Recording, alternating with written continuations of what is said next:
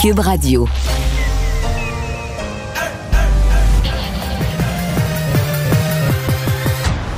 Mario Dumont. Organiser, préparer, informer. Les vrais enjeux, les vraies questions. Mario Dumont. Les affaires publiques n'ont plus de secret lui. Cube, Cube Radio.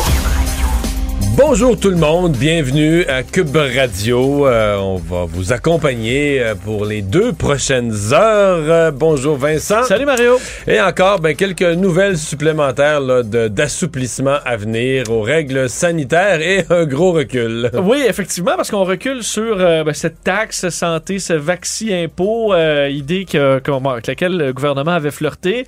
Finalement, ben, dans un souci de, de bon, garder, il faut dire, les tensions sociales basses, on décide de reculer là-dessus. Euh, euh, J'avoue que c'est un recul gigantesque, que moi-même je jugeais si gros. Parce qu'il y a plusieurs personnes qui disaient ça, ils vont reculer là-dessus, puis je me disais, mais c'est tellement gros, c'est pas comme quelque chose de flou que tu as exploré. C'est une annonce claire, précise que tu as formulée en conférence de presse, dans une conférence de presse officielle, là, ils n'avaient pas donné tu sais, de montant, c'était pas mais complètement quand même, ficelé. Quand même, quand même. Euh, Il faut croire Mais que... il on- n'y a pas tort, cependant, de s'inquiéter de la. Moi, je m'inquiète du climat social, sincèrement. Et là-dessus, il y a un côté de moi, autant j'étais comme. D'abord, moi, j'étais pour ça, donc j'étais pas content qu'il recule. Euh, je trouvais que ça n'avait pas de bon sens pour un gouvernement de reculer comme ça. Mais j'ai été comme un peu rassuré en même temps de- du message très sage de M. Trudeau sur la, la conscience d'un climat social qui. Legault, qui, se- ouais. qui euh, Legault qui se pourrit. là. Euh, oui, justement, contrairement à Justin Trudeau, qui lui, hier, euh, On sent qu'il- semblait faire de la petite politique avec ça, comme si, euh, comme s'il se passait rien, là. Et il faut dire, M. Legault aura aussi, bon, faut dire, faire face à, l'opposition ici, parce que là, tout le- tous les partis aujourd'hui sont sortis pour critiquer ce recul-là. Ben, en fait, ce recul qu'ils souhaitaient, mais dénonçant de l'improvisation. Dominique Anglade disait les qu'il avait niaisé les Québécois. Ouais, en même temps, Québec solidaire, le PQ, qui rejoignent le mouvement d'Éric Duhem, ça, ça m'a étonné qu'il faudrait lever toutes les mesures sanitaires. Des gens qui disaient il y a quelques jours, ah, c'est la santé publique, faut écouter la science pour la santé publique. Puis là, oups, faut écouter Éric Duhem. Ben, Ça, ça- il dit de ne pas, qu'on ne devrait pas juste fonctionner avec les hospitalisations. Je suppose que peut-être que Paul Saint-Pierre Plamondon voudrait lui-même expliquer un peu ce qu'il euh, ce qu'il veut dire par là. Sinon, euh, Jim, euh, bon, euh, on sait euh, certaines activités culturelles et sportives qui vont recommencer à partir du 14 février. Ça va faire plaisir à plusieurs. Et on rejoint l'équipe de 100% Nouvelles. 15h30, c'est le moment d'aller retrouver notre collègue Mario Dumont. Salut Mario. Bonjour. Il y a eu ce point de presse du premier ministre à 13h, certains assouplissements annoncés pour la Saint-Valentin, réouverture des gyms, spa. Mais il y a surtout été question de- du climat de tension qui règne en ce moment au Québec. Un gouvernement finalement qui n'ira pas de l'avant avec la contribution pour les non-vaccinés. Il est peut-être là le défi, selon toi, Mario, de rebâtir des ponts avant les prochaines élections, de- de- d'éviter d'accentuer les divisions entre les Québécois en ce moment? Ouais. Ben moi, je vais te dire sur l'annonce, Ouais. sur le recul. Non, mais sur le recul, là, j'ai été. euh, je, je vais te répondre comme en trois, en trois morceaux, là. D'abord, moi, j'étais pour. Je pensais que c'était, sur le plan de l'administration publique, je pensais que c'était une mesure qui était saine. Là. Euh, comme on fait pour les fumeurs, des gens qui prennent des risques beaucoup plus grands, qui ont un coût pour la collectivité, parce que là, dans les soins intensifs, il y a un coût euh, qui se compte en millions de dollars. Là, de fait de ne pas être vacciné, ça coûte quelque chose aux autres. Alors qu'on en fasse payer une petite partie par une contribution, moi, je trouvais ça bien raisonnable, un. Deux, je trouvais que ça n'avait pas de bon sens pour un premier ministre qui avait fait une annonce aussi claire, aussi précise, là, au gros lutrin de la conférence de presse, de, du, de la santé publique, et de reculer trois semaines après. Je me disais, mais quel, euh, quel revirement de situation, quel recul, quelle Mais position le 11 de faiblesse janvier, pour un la gouvernement? situation pandémique était terrible au Québec Ouais, aussi. Là. Julie, il faut que tu décides là, ce que tu fais ou ce que tu fais pas, les mesures Oui, que oui, tu prends ou que tu prends mais, pas. Mais t'as je sais que c'était pas pareil. c'est un peu avec l'énergie du désespoir, ouais. Je le comprends bien. Mettons. Mais, ce- là, j'ai dit tout le négatif. Ceci dit, euh, j'ai été euh, très rassuré. Mais je dis très rassuré euh, par le ton de M. Legault et je pense qu'il a raison de s'inquiéter du climat social, euh, sincèrement.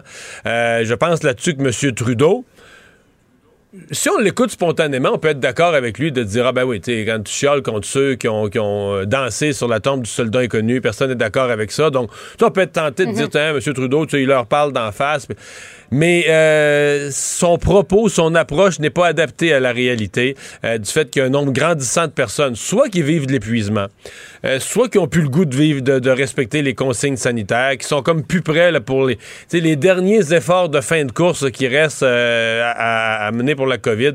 Et donc, j'ai trouvé que François Legault, tu sais, là, bon, ces manifestations à Ottawa, sincèrement, on ne sait pas comment ils vont s'en sortir. On nous dit que la police d'Ottawa est sur le bord d'intervenir. J'ai hâte de voir ça, moi. Qu'est-ce que la police peut faire avec ça? Moi, dans ma tête, ils sont là pour longtemps. Euh, alors, ils parlent en fin de semaine qu'il y a des groupes qui vont venir donner du renfort, donc grossir à nouveau la manifestation à Ottawa. Mais cependant qu'il n'est pas exclu qu'on se retrouve au Canada dans un mois avec des manifestations partout. Là, on va à l'Assemblée nationale, ça là que ça commence à la fin de la semaine. Euh, il y a un poste frontière qui est bloqué dans le sud de l'Alberta euh, par des manifestants. Je sais pas ce qui est arrivé, c'est que la police arrivait là tantôt en grand nombre. Euh, mais tu sais, c'est la dernière chose qu'on veut, le climat social, où toutes les capitales provinciales sont, sont assaillies, où plein d'affaires sont paralysées, par un 5 à 10% de la population mais qui est en rupture avec, le, avec, la reste, avec le reste de la société. Qui est en oui. Et d'ailleurs, au Québec, c'est piloté par Bernard Gauthier, Bernard Rembo Gauthier. La, FTQ Construction a voulu se dissocier hein, par voie de communiqué aujourd'hui en disant on n'est pas contre le fait de manifester, mais nous, ce qu'on soutient, c'est les travailleurs euh, de la santé, euh, notamment par le respect des normes sanitaires telles que recommandées par euh, la santé publique. Est-ce que ça t'inquiète, ce mouvement-là là, qui semble se préparer du côté du Parlement de Québec, Mario? Ben, d'abord, je vais commencer par dire que c'est toute une gifle de la FTQ Construction, parce qu'ils auraient pu dire, on finance pas tel type d'activités qui sont en dehors de nos champs. il y aurait pu, il y une façon de s'en sortir. Non, ils sont allés de front là. ils ont planté Rambo Gauthier bien comme il faut en disant, regarde nous ce qu'on veut, c'est des gens qui respectent les règles sanitaires, alors que lui il dit que c'est toutes des conneries là. Donc euh, ça, j'ai trouvé qu'il y avait certainement de la part de la FTQ Construction une fermeté, une, une prise de position très très très euh, courageuse. Est-ce que ça m'inquiète? Mhm. Euh, est-ce que ça m'inquiète? Je veux dire, il profère juste des menaces. Là. Il dit que les médias, on va s'en débarrasser. Le gouvernement, ça veut dire quoi? On va se débarrasser des médias. Comment on se débarrasse des gens? Comment on se débarrasse des êtres humains? Il dit qu'il va se débarrasser du gouvernement. Ce sont ses propos. Alors, qu'est-ce qu'il veut dire par là? On peut pas dire que ça ne nous inquiète pas de voir le ton qu'il euh, le ton qu'il emploie. Maintenant, il y a des affaires publiques, malgré son style coloré, il y a des affaires publiques à la Côte-Nord depuis des années. Puis, bon, je pense qu'il y a eu des excès à certains moments. Il a, il, a, payé, il a forcé les policiers à intervenir, il a payé pour ça. Je pense, j'espère qu'il a appris de ces erreurs-là, mais que sa, sa, parole dépasse à chaque mot, sa, parole dépasse sa pensée. Peut-être ça qu'on peut penser. Mais est-ce que ça m'inquiète? Par exemple, pour les organisateurs du carnaval, as-tu pensé à la catastrophe? Même si les, même si les manifestants disent, oh, on veut pas nuire au carnaval veut pas nuire au carnaval. C'est juste à côté du Parlement. Ben oui, c'est à la même place, c'est au même endroit. Puis s'il y avait un carnaval aujourd'hui à Ottawa, tu penses qu'il y a beaucoup de gens qui iraient? Parce qu'il y a beaucoup de gens qui partiraient de, Montréal, Kingston, Toronto, tout partout pour converger mm. pour aller au carnaval? Mais ça va être pareil à Québec. Si la ville de Québec est assiégée, paralysée, etc., euh, personne que le carnaval va être là. Même si eux font attention pour pas briser les installations du carnaval ou déranger le carnaval, il y a juste personne qui va y aller au carnaval ou très peu de gens, là. Euh, Mario, candidate de la CAQ dans Marie-Victorin, Cholet de Rismont, est-ce que tu l'as écouté hier au bilan avec Paul Larocque? Oui, oui, oui. Alors, elle s'est déjà prononcée, dénoncée vigoureusement le racisme systémique au Québec. Euh, Paul, notre collègue, lui a posé la question hier. Voici comment elle a tenté de se défendre. Qu'est-ce que vous faites là? Le racisme systémique, vous avez plaidé pour le racisme systémique. Vous avez dit à un moment donné, il n'y aura jamais de justice sociale si on ne reconnaît pas le racisme systémique. Et vous faites maintenant partie d'une formation politique qui ne reconnaît pas le racisme systémique. Bien, en fait, c'est bon, quand vous, comme vous dites, en fait, c'est comme dans une famille, on fait tout un débat. La coalition, c'est différentes personnes qui viennent de différents milieux, avec différentes opinions. Pourquoi pas aider le ministre? Mario, comment tu l'as trouvé? Euh, hésitante, certainement, euh, mais c'est une entrevue serrée, là, quand même. Euh, Paul, au bilan, là, pour une, débutante en politique qui en est à ses premières armes. mais on, va se dire une chose, j'ai vu ça. tu prends toujours un risque. Et je me souviens quand le Parti libéral du Québec avait accueilli comme candidat Yvon Charbonneau, puis tout ça, l'ancien syndicaliste, que le même parti avait déjà fait, en, avait déjà fait emprisonner. Tu sais, c'est tout un risque de prendre un candidat ou une candidate qui a un certain passé, un certain prestige en même temps, mais qui a été dans des positions publiques où euh, ils ont pris des positions. Euh, je me souviens aussi que Robert Bourassa avait recruté le syndicaliste euh, comment Norm Cherry.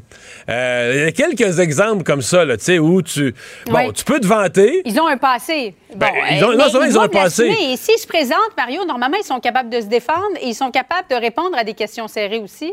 Oui, mais moi je l'ai reçu, je aussi hier en entrevue, puis elle se défendait mieux. Je sais pas si elle était fatiguée. C'est un, mauvais extrait qu'on a regardé. C'est une, euh, une candidature très risquée pour la CAQ. là. Je veux dire sur la santé, la FIC, sur le racisme systémique, sur au moins deux gros sujets. Elle a pris des positions là, que ce, y a pas, ce sont des contradictions. En fait, il n'y a rien à répondre. Ce sont des contradictions absolues. là. Ce qu'elle a dit dans le passé et son appartenance à la CAQ sont des contributions absolues. Donc après ça, ce qu'il leur reste à dire, c'est à la CAQ de dire, euh, un peu comme ils, euh, ils ont dit à la période des questions aujourd'hui, tout le monde aurait aimé ça l'avoir. euh, c'est une personne de calibre, puis elle a choisi notre parti, elle n'a pas choisi le vôtre. Mais ils vont vivre avec ces contradictions. C'est le risque que prend euh, la coalition Avenir Québec. Ils sont pas les premiers à faire ça, mais quand tu recrutes quelqu'un qui, était- actif, par exemple, dans le syndicalisme, qui te plantait la- le mois d'avant, euh, je veux dire, préparez-vous à ce que. ben, c'est peut-être pas fini, moi je serais pas surpris que dans les prochains jours, euh, les partis d'opposition, dis-toi qu'il y a des dizaines de personnes de recherchistes qui fouillent partout dans ce qu'elle a écrit, signé Oui. comme lettre, fait comme déclaration, pour voir ce qu'on pourrait trouver. Là. Donc, c'est euh, c'est une candidature, à mon avis, qui est à, qui est à haut risque. Est-ce que ça peut être payant? Peut-être, parce qu'en même temps, ce que ça dit, la coalition Avenir Québec va essayer de dire, ben nous, on élargit, on est une grande coalition, on élargit nos rangs, on va chercher des gens dans toutes sortes de sphères. Mais moi, je l'ai dit hier, c'était ma première réaction hier matin, là, quand j'ai vu, par exemple, quand j'aurais vu le curriculum vitae, les déclarations passées de cette personne-là, puis spontanément, j'aurais dit, ben, elle se présente pour Québec solidaire. Peut-être pour le Parti libéral, le, le nouveau Québec solidaire revu et amélioré. Là. Tu sais, mais euh, j'aurais jamais pensé, jamais, jamais, j'aurais pensé qu'elle allait se présenter pour, euh, pour la coalition Avenir Québec. Donc, c'est une candidature que étonnante et risquée à la fois.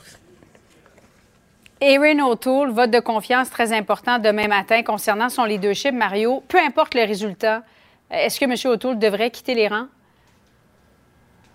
Penses-tu que c'est- Denis Coderre qui a fait son pointage? Non, mais après les élections, son leadership Je- avait été remis en question. Cinq mois plus tard, il y a un vote de confiance. Je veux dire, quand ton employeur te menace de te mettre à la porte aux cinq mois, ça commence à être stressant un peu. Oui, oui, non, c'est plus vivant. Moi, je vois pas, là. Écoute, il, il- Ouais. il semble être combatif. Là. Hier, il a fait une série de messages sur Twitter dans lesquels il disait qu'il était là, puis il était là pour le parti, puis qu'il était prêt.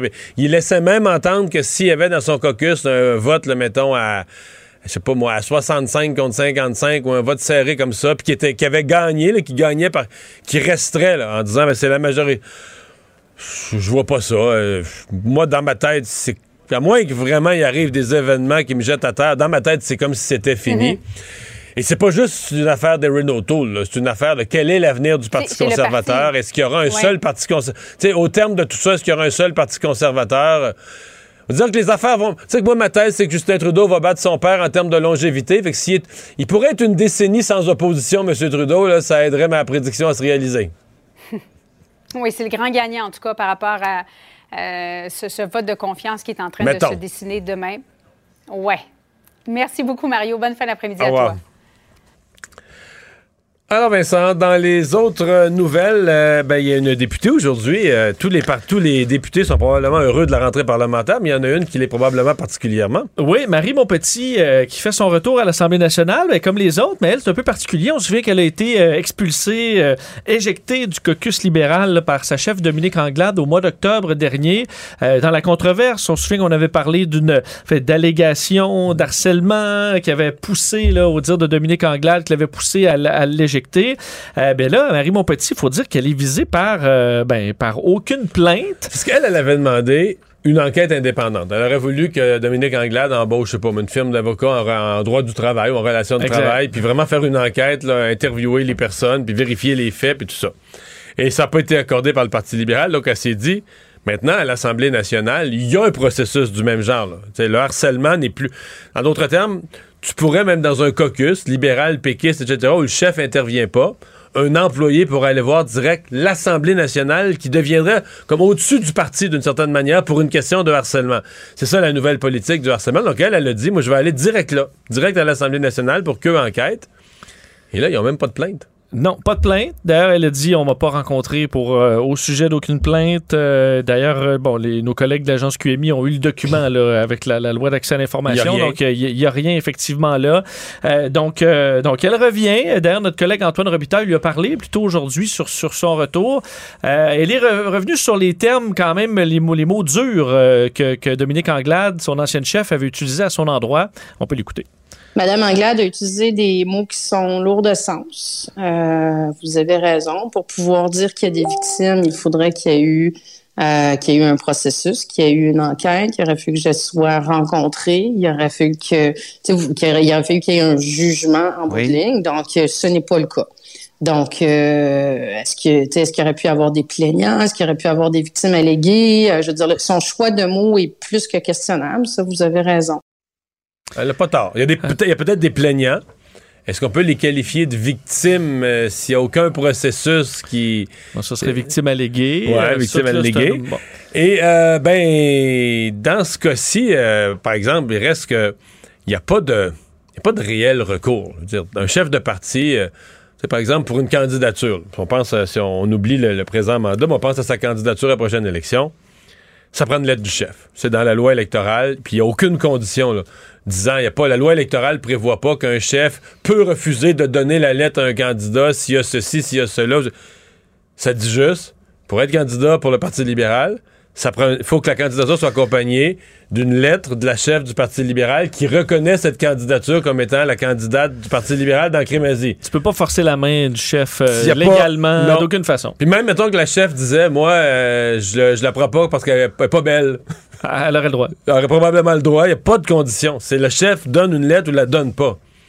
Et donc, parce qu'on dit, euh, et, et c'est pour ça, moi, c'est une des raisons pour lesquelles j'ai remis en question beaucoup. La loi électorale donne beaucoup de responsabilités aux chefs de parti. Et c'est une des raisons pourquoi moi j'ai remis en question, je vais peut-être réécrire là-dessus un jour, le fonctionnement de Québec solidaire. Avec leur patente de ne pas avoir de chef. Puis que, le- tu sais, ce que, ce que Jean-François Lisée avait voulu dénoncer au dernier débat des chefs, mais pendant le, pendant le segment sur le médecin de famille, Oui, il était sur l'accès médecin de demander qui famille. était derrière. euh, Il était hors le sujet, il s'est pogné, avec Pierre Bruno qui essayait de le ramener. M. Lisée, si on parle des médecins et tout ça, puis là, il s'est engueulé avec Pierre Bruno, fait qu'il a fait un, il a fait un fou de lui d'une certaine manière de- de- de- sur la forme, faisant oublier que sur le fond, il y avait, il, il mettait le doigt sur quelque chose de gros. Là. Québec solidaire a pas, a pas un chef visible. Ils, eux autres, ils disent, eux autres, c'est pas important, c'est des cours porte-parole, puis le rôle de chef, c'est un chef, c'est un rôle secondaire. Fait qu'on le donne à Ga- Gaétan Châteauneuf. À l'époque, je sais pas si c'était encore lui, c'était Gaétan Châteauneuf, le chef du Québec solidaire. Quelqu'un euh, inconnu du public. Inconnu du public, non accessible aux journalistes, donc tu peux pas l'interviewer. Mais quand tu regardes la loi électorale, OK, t'as beau dire, OK, nous autres, on est de même. On est un parti, on est cool, puis le chef, là, les gros postes, on s'en fout.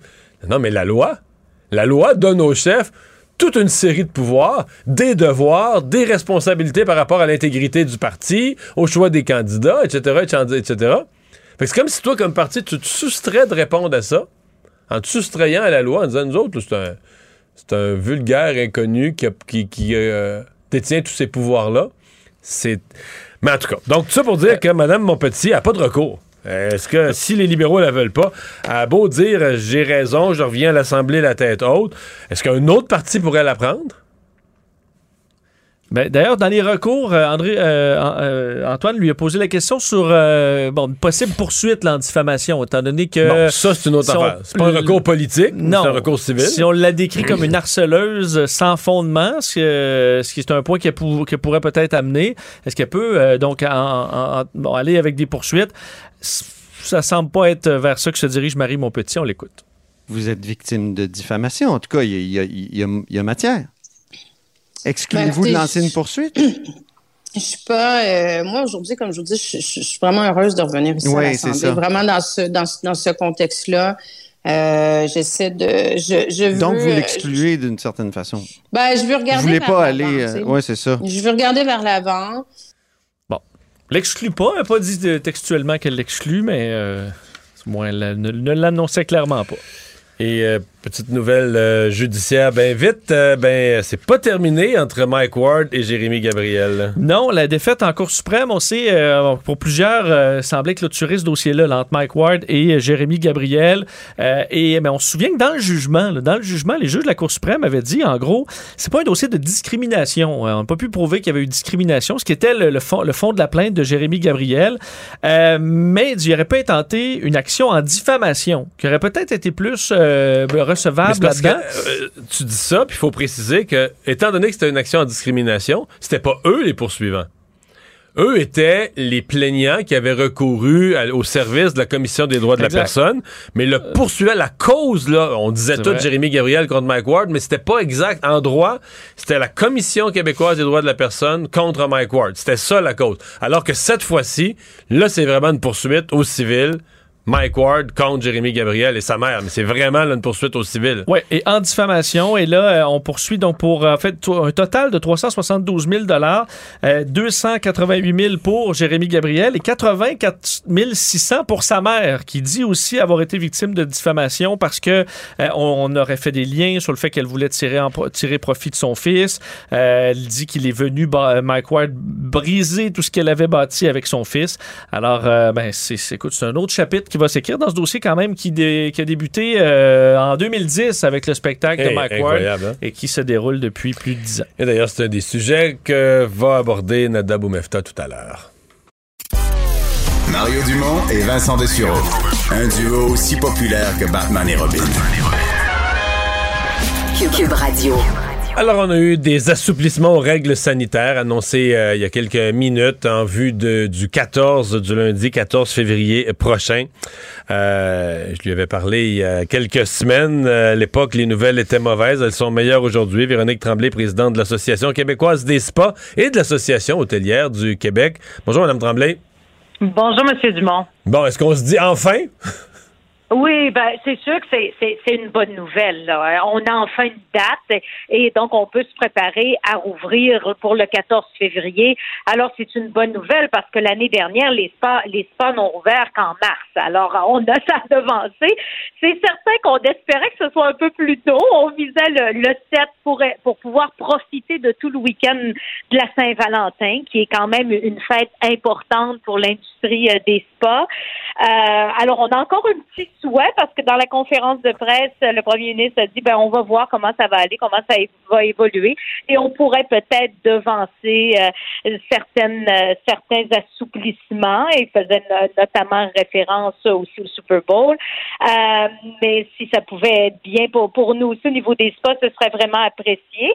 Euh, cela dit, eh ben c'est sûr qu'on va quand même euh, bon le sachant d'avance que c'est le 14, bon on va essayer de voir comment on peut euh, euh, euh, sur le côté marketing également attirer la, la clientèle dans la semaine suivant le 14. Donc Ouais, c'est ça. Le, le 14 février, c'est le lundi, donc plutôt que profiter le 11. Les festi 13. la, la semaine, la semaine de festivités entourant la Saint-Valentin. là. On va essayer de construire ça. Ben, mais euh, il y, y a quand même une limitation là, sur le nombre de personnes que vous pourrez accueillir. Ouais, ben en fait c'est 50% euh, mais on, on vit bien, on vit bien quand même avec ça. Bien honnêtement, c'était euh, respecté depuis euh, depuis plusieurs mois aussi parce que les gens souhaitaient euh, être dans leur quand, quand ils vont de toute façon dans un spa, ils souhaitent être dans leur bulle. Donc la distanciation naturelle, elle est là, fait que c'est respecté. Donc euh, on est pas mal déjà de là-dedans dans le 50 là, de, de capacité parce que c'est le souhait de la clientèle. Donc tu ne remplis pas complètement à, à, à l'extérieur, les gens n'apprécieraient pas l'expérience. Donc on, on vit bien là avec euh, avec le 50 Le, les, restaurateurs, une des choses qu'ils euh, mentionnaient lorsque les activités ont repris hier, c'est là, euh, ils- on dit toujours ça, puis on espère toujours qu'il n'y aura pas d'autres euh, variants, catastrophes ou autres, mais ils disaient faut vraiment plus que ça arrive. Il faut vraiment plus qu'on revive ça, une fermeture. Est-ce que c'est le même état d'esprit chez vous? Ah oui, vraiment, vraiment, vraiment. Puis c'est pour ça que je vous dis, si on est, les, les gens veulent faire attention, puis respecter les moyennes petites euh, demandes parce que euh, c'est énorme. Tu sais, les spas, là, ils ont été fermés en 10 et 13 mois selon les régions sur 20 mois de pandémie. C'est des pertes, là. Tu sais, puis t'as beau avoir de, de l'aide au niveau gouvernemental, ça demeure des pertes quand même. Ça, ça diminue un peu les pertes mais ça demeure des pertes. Et quand tu es en affaires, ben, je veux dire, euh, à un moment donné, tu as, des dépenses, tu as des coûts fixes aussi, tu as, les employés, tu as tout à payer et tu as la crainte aussi de ne pas être capable de retrouver tes employés après. Donc, il y a toute cette crainte-là. Honnêtement, il ne faut plus que ça ferme. Là, les gens se disent, on va être prudent. Euh, on, on encourage les gens à la vaccination. On dit oui, on va être, on va être prudent. Et honnêtement, depuis le début de la pandémie, il n'y a eu aucun cas là, qui été euh, qui, qui, qui, a été noté ou prélevé dans les euh, aucun, voyons, aucun cas de contamination dans le fond dans les spas du Québec, dans aucun. Euh, alors on sait qu'on est sécuritaire. Les bassins d'eau, ben, c'est comme dans les piscines qui sont restées ouvertes dans les hôtels également. Euh, il y, a, y, a, les traitements au chlore, il y a tout. Alors on sait que c'est sécuritaire, c'est une activité extérieure. Et depuis le début, on dit, ben on prône hein, les activités. Depuis le début de la pandémie, on prône les activités extérieures. Alors on sait qu'on est sécuritaire, ça, il n'y a pas d'inquiétude là-dessus. Puis honnêtement, on sait que la clientèle va revenir aussi rapidement parce qu'on l'a vécu euh, dans, dans, les autres mois où, où ça a rouvert. Donc, les gens n'étaient pas inquiets. la clientèle n'était pas inquiète de, de retourner dans, dans les spas parce qu'ils savent que c'est sécuritaire. Alors ça, là-dessus, c'est positif. Ouais. qu'on invite les gens, on rouvre le 14, le message est passé, on a vraiment hâte d'accueillir la clientèle et on va faire durer le l'aventure du 14 février. Alors, Dans la fin de semaine suivante, ouais. Exactement. Est-ce qu'il y a l'opération, parce que les restaurateurs décrivent beaucoup l'opération réouverture quand même comme euh, une opération assez complexe. Bon, eux, évidemment, ils ont de la, matière première, de remplir les frigidaires, les, les, la nourriture, etc. Dans le cas des spas, est-ce qu'il y a, si on était fermé, par exemple, pendant un mois, un petit peu plus, six semaines, est-ce qu'il y a une opération réouverture qui exige euh, certains travail? Oui, ben c'est sûr qu'on avait diminué la, la température des bassins d'eau. Euh, on ne pouvait pas les fermer parce qu'avec l'hiver, euh, les tuyaux auraient éclaté. Alors, il fallait quand même maintenir, mais, pour attirer la clientèle, il faut augmenter la, la, la chaleur des, des bassins d'eau. Alors, ça, c'est certain qu'il y a du travail de ce côté-là. Il y a, il y a également des restaurants euh, des petits restaurants à l'intérieur de certains spas aussi.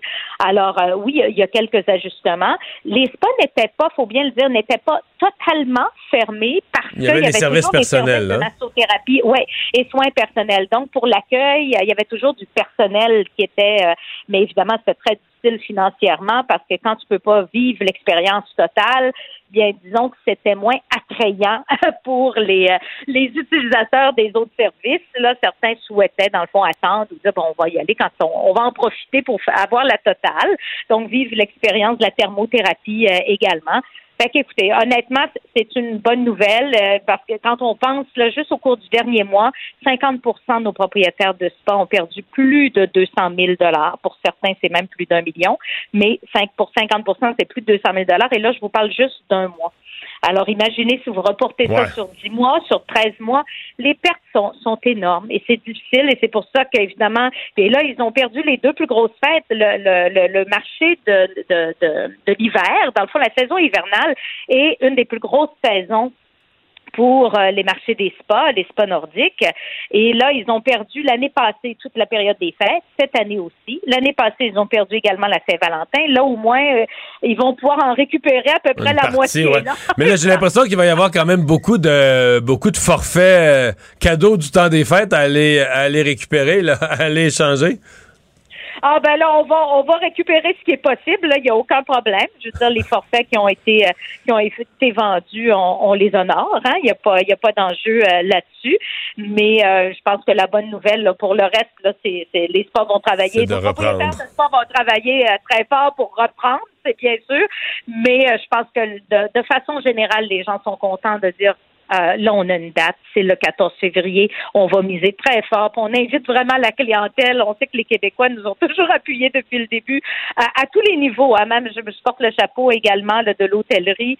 Euh, on a pu vraiment compter sur les Québécois au niveau touristique également depuis le début de la pandémie. Et c'est la même chose pour les spas. Donc, on vous encourage à en profiter, à venir nous encourager. On a besoin des, des, Québécois vraiment. Là, euh, ça, ça, nous fait tellement plaisir de, de vous accueillir. Là, vous pouvez pas, pouvez pas croire à quel point euh, on a vraiment besoin de vous. Euh, c'est certain que ça a été très financièrement, mais euh, bon, c'est la mentalité des entrepreneurs. Hein, c'est des gens euh, qui sont positifs, qui vont de l'avant, puis à partir du moment où ils ont une bonne nouvelle, qu'ils voient une fenêtre d'opportunité pour rouvrir, là, euh, on regarde le positif, on se dit, on va, on va miser là pour pour offrir un excellent service à, notre clientèle, et puis là, ça redonne des ailes.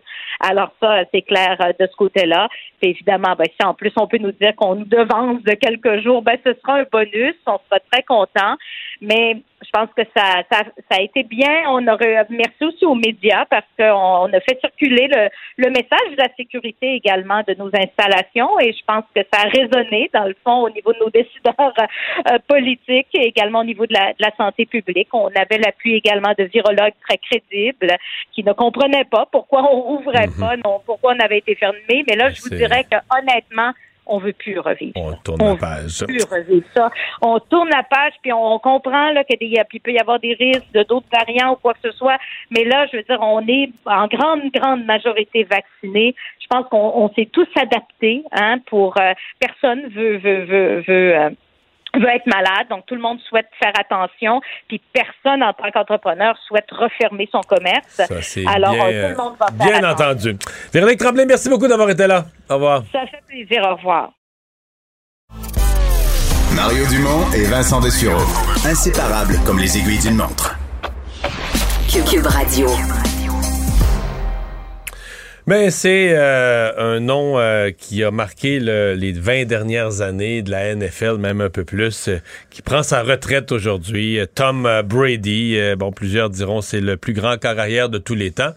Je ne ferai pas d'accroire aujourd'hui. Je l'aime pas du tout. ouais, t'étais pas un grand fan, toi. Je ferai pas semblant parce qu'il prend sa retraite. Mais tu peux reconnaître le. Non, non, non. Je, je, je, je, nie pas Je l'aimais beaucoup. Brady, les Patriots, là, les les premiers Super Bowl, puis tu sais, après les Eagles, qui est mon équipe, c'était une des équipes que j'aimais bien. Mais là, quand ils sont mis à gagner tout le temps avec Bill Belichick, puis Brady, puis les faces de baveux, puis les arbitres qui embarquaient quand ils gagnaient pas, puis tout ça, puis la ligue à genoux devant eux autres, ça, c'est venu que ça m'a rendu fou, ça m'a joué dans la tête, là, Brady, le plus capable, plus capable. Mais il prend sa retraite, et on en parle avec Stéphane Cadorette, journaliste spécialiste en football au journal. Bonjour Stéphane. Salut, messieurs. C'est pas, une belle entrée, pas une belle entrée en matière. T'as le droit de me gronder, là. Vas-y. Ah, ben écoute, moi, ce que j'ai écrit, entre autres, euh, j'ai écrit plusieurs trucs sur Brady depuis euh, la semaine passée, puis je disais, il y en a qui l'adorent, qui le vénèrent comme c'est pas permis. Il y en a qui le détestent, là, qui le méprisent, tu sais, comme sans raison. Mais il y a quelque chose, Tom Brady c'est qu'il n'aura jamais suscité l'indifférence. Puis je pense que l'indifférence, que ce soit dans le sport, dans la politique, dans n'importe quoi, il n'y a rien de pire que ça. Donc, en ce sens-là, je pense que c'est mission accomplie. Puis, au-delà du mépris ou de une, fois que j'ai dit tout ça, l'admiration pour Brady, je pense qu'il y a un sentiment qui est assez universel, c'est le respect. Ouais, non, mais les chiffres sont là. là plus grand nombre de passes, plus grand nombre de, de passes de verge de, de, Super Bowl. À un moment donné, il faut, faut, faut, faut noter le résultat quand même. Là. Oui, puis tu sais, moi, euh, il y a les records, parce que ça, on pourrait passer une heure à toutes les nommer, là, puis écoute, il y en a d'autres qui le feront, là, c'est pas ce qui est le plus intéressant. Ce que je trouve qui est le plus pertinent, moi, dans l'héritage de Tom Brady, un, c'est l'espoir, parce qu'il a été repêché en sixième ronde, 199e au total, donc il démontre à tout le monde que c'est pas nécessairement la voie que tout le monde emprunte qui est la voie du succès. Puis la deuxième chose qu'il lègue, moi je trouve aussi, c'est tout ce qu'il a donné en termes de durabilité. il a démontré qu'on peut non seulement jouer dans cette ligue-là, mais être productif et efficace euh, à 40 ans et plus. Quand tu regardes ces chiffres, Mario passé 40 ans. C'est phénoménal. C'est juste phénoménal. C'est vraiment hallucinant. Ça n'a pas de bon sens. On a l'impression qu'on lit des, des chiffres truqués. Euh, donc, il y a ça aussi, je trouve, qu'il faut remarquer au-delà de ses records, c'est sa longévité et surtout le succès qu'il y a eu dans cette longévité-là, parce que tu peux jouer longtemps, mais avoir des chiffres très moyens vers la fin. Brady il aurait été au sommet de son art jusqu'au dernier jour. Il aurait pu jouer une autre. Si on regarde ce qu'il a fait euh, jusque dans les séries cette année, puis là, je parle de santé physique, là. Je veux dire, il n'y a mm-hmm. rien qui nous indique qu'il n'aurait pas été euh, tout à fait prêt à jouer un match en septembre prochain, dans sept mois, dans huit mois. Ah, moi, j'ai vu aucun signe de déclin chez Tom Brady. Puis là, c'est pas d'être admiratif que de dire ça, c'est des faits. Écoute, il lance 43 passes de toucher, il accumule plus de 5300 verges. Ça, c'est sa saison à l'âge de 44 ans. Puis, euh, Tom Brady l'avait dit plus tôt euh, cette année, en octobre, il avait fait une déclaration à l'effet que si c'était juste de son corps, il avait le sentiment qu'il pouvait jouer jusqu'à 50 ans sans problème. Mais il avait dit, c'est pas ça qui va me faire arrêter. À un moment donné, c'est l'impression de rater un peu ma vie de famille. Puis je pense qu'on en est là, tu sais. Euh, sort avec une demoiselle, Gisèle Bonjden, qui à un moment donné a dû lui dire, écoute Tom, on t'a donné là, pendant des années, on s'est consacré à toi, à t'encourager, à te soutenir.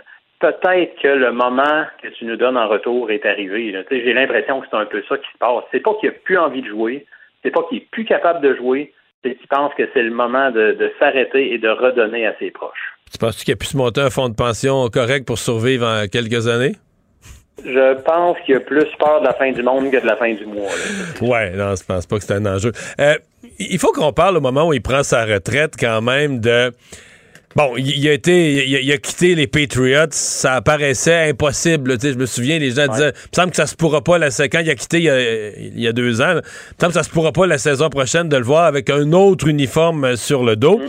Mais quand il a quitté, il reste qu'il y avait comme parmi les fans de football une idée. Est-ce que c'est le coach? Est-ce que c'est Belichick qui était un génie? Ou est-ce que c'est Tom Brady qui était dans une classe à part? Parce qu'il y a des gens qui disaient, tu mettrais n'importe quel corps arrière correct, le bon, mais avec Belichick, puis il serait aussi bon que Brady.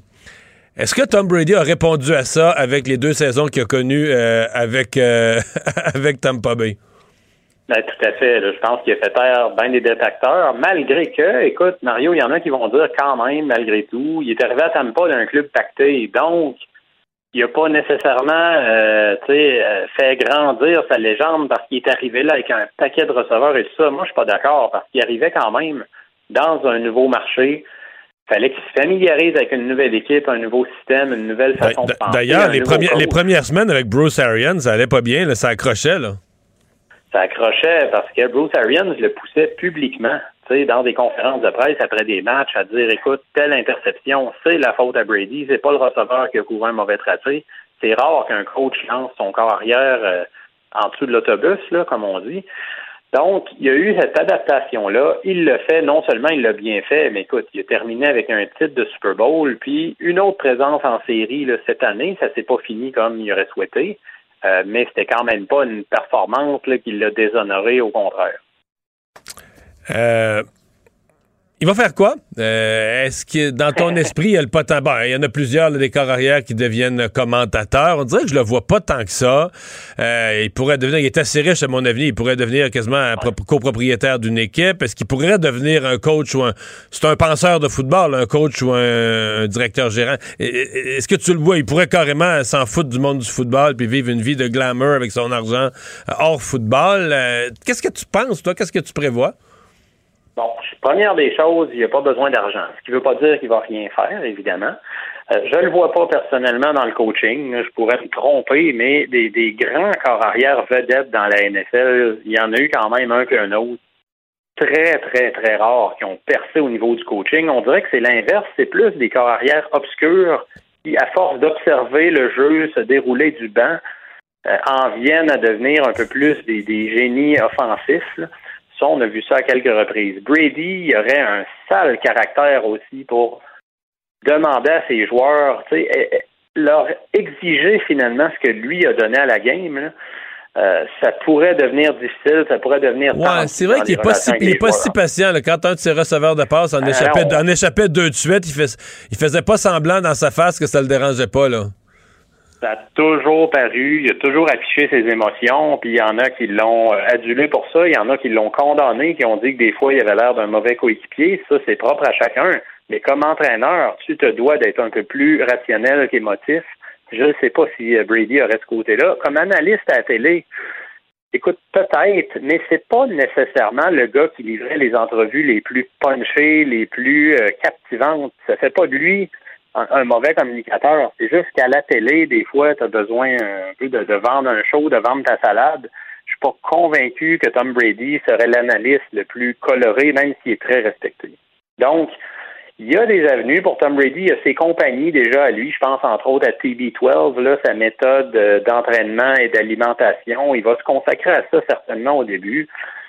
Est-ce qu'il va vouloir être impliqué euh, au niveau de, de- d'une équipe en tant que propriétaire, euh, pas à temps partiel, là, mais je veux dire, euh, investir une portion de, de, de ses revenus là-dedans, c'est peut-être une avenue. On sait que c'est quelque chose qui intéresse des gars comme Peyton Manning, par exemple. Donc, Brady, ça pourrait être une avenue. Mais je pense que pour l'instant, pour la prochaine année ou deux, on Non, risque de moins entendre parler de lui sur le plan football. Il va se consacrer à sa gang. Ce qui n'est pas faux. Stéphane, merci beaucoup de nous avoir parlé. Ça fait plaisir Salut. n'importe quand, Mario. Au revoir. Cube Radio. Les rencontres de l'heure. Chaque heure, une nouvelle rencontre. Nouvelle rencontre. Les rencontres de l'heure. À la fin de chaque rencontre, soyez assurés que le vainqueur, ce sera vous. Cube Radio. Une radio pas comme les autres.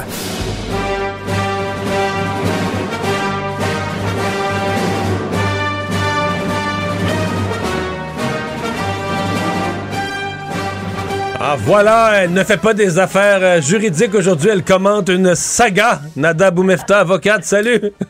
Bonjour, messieurs.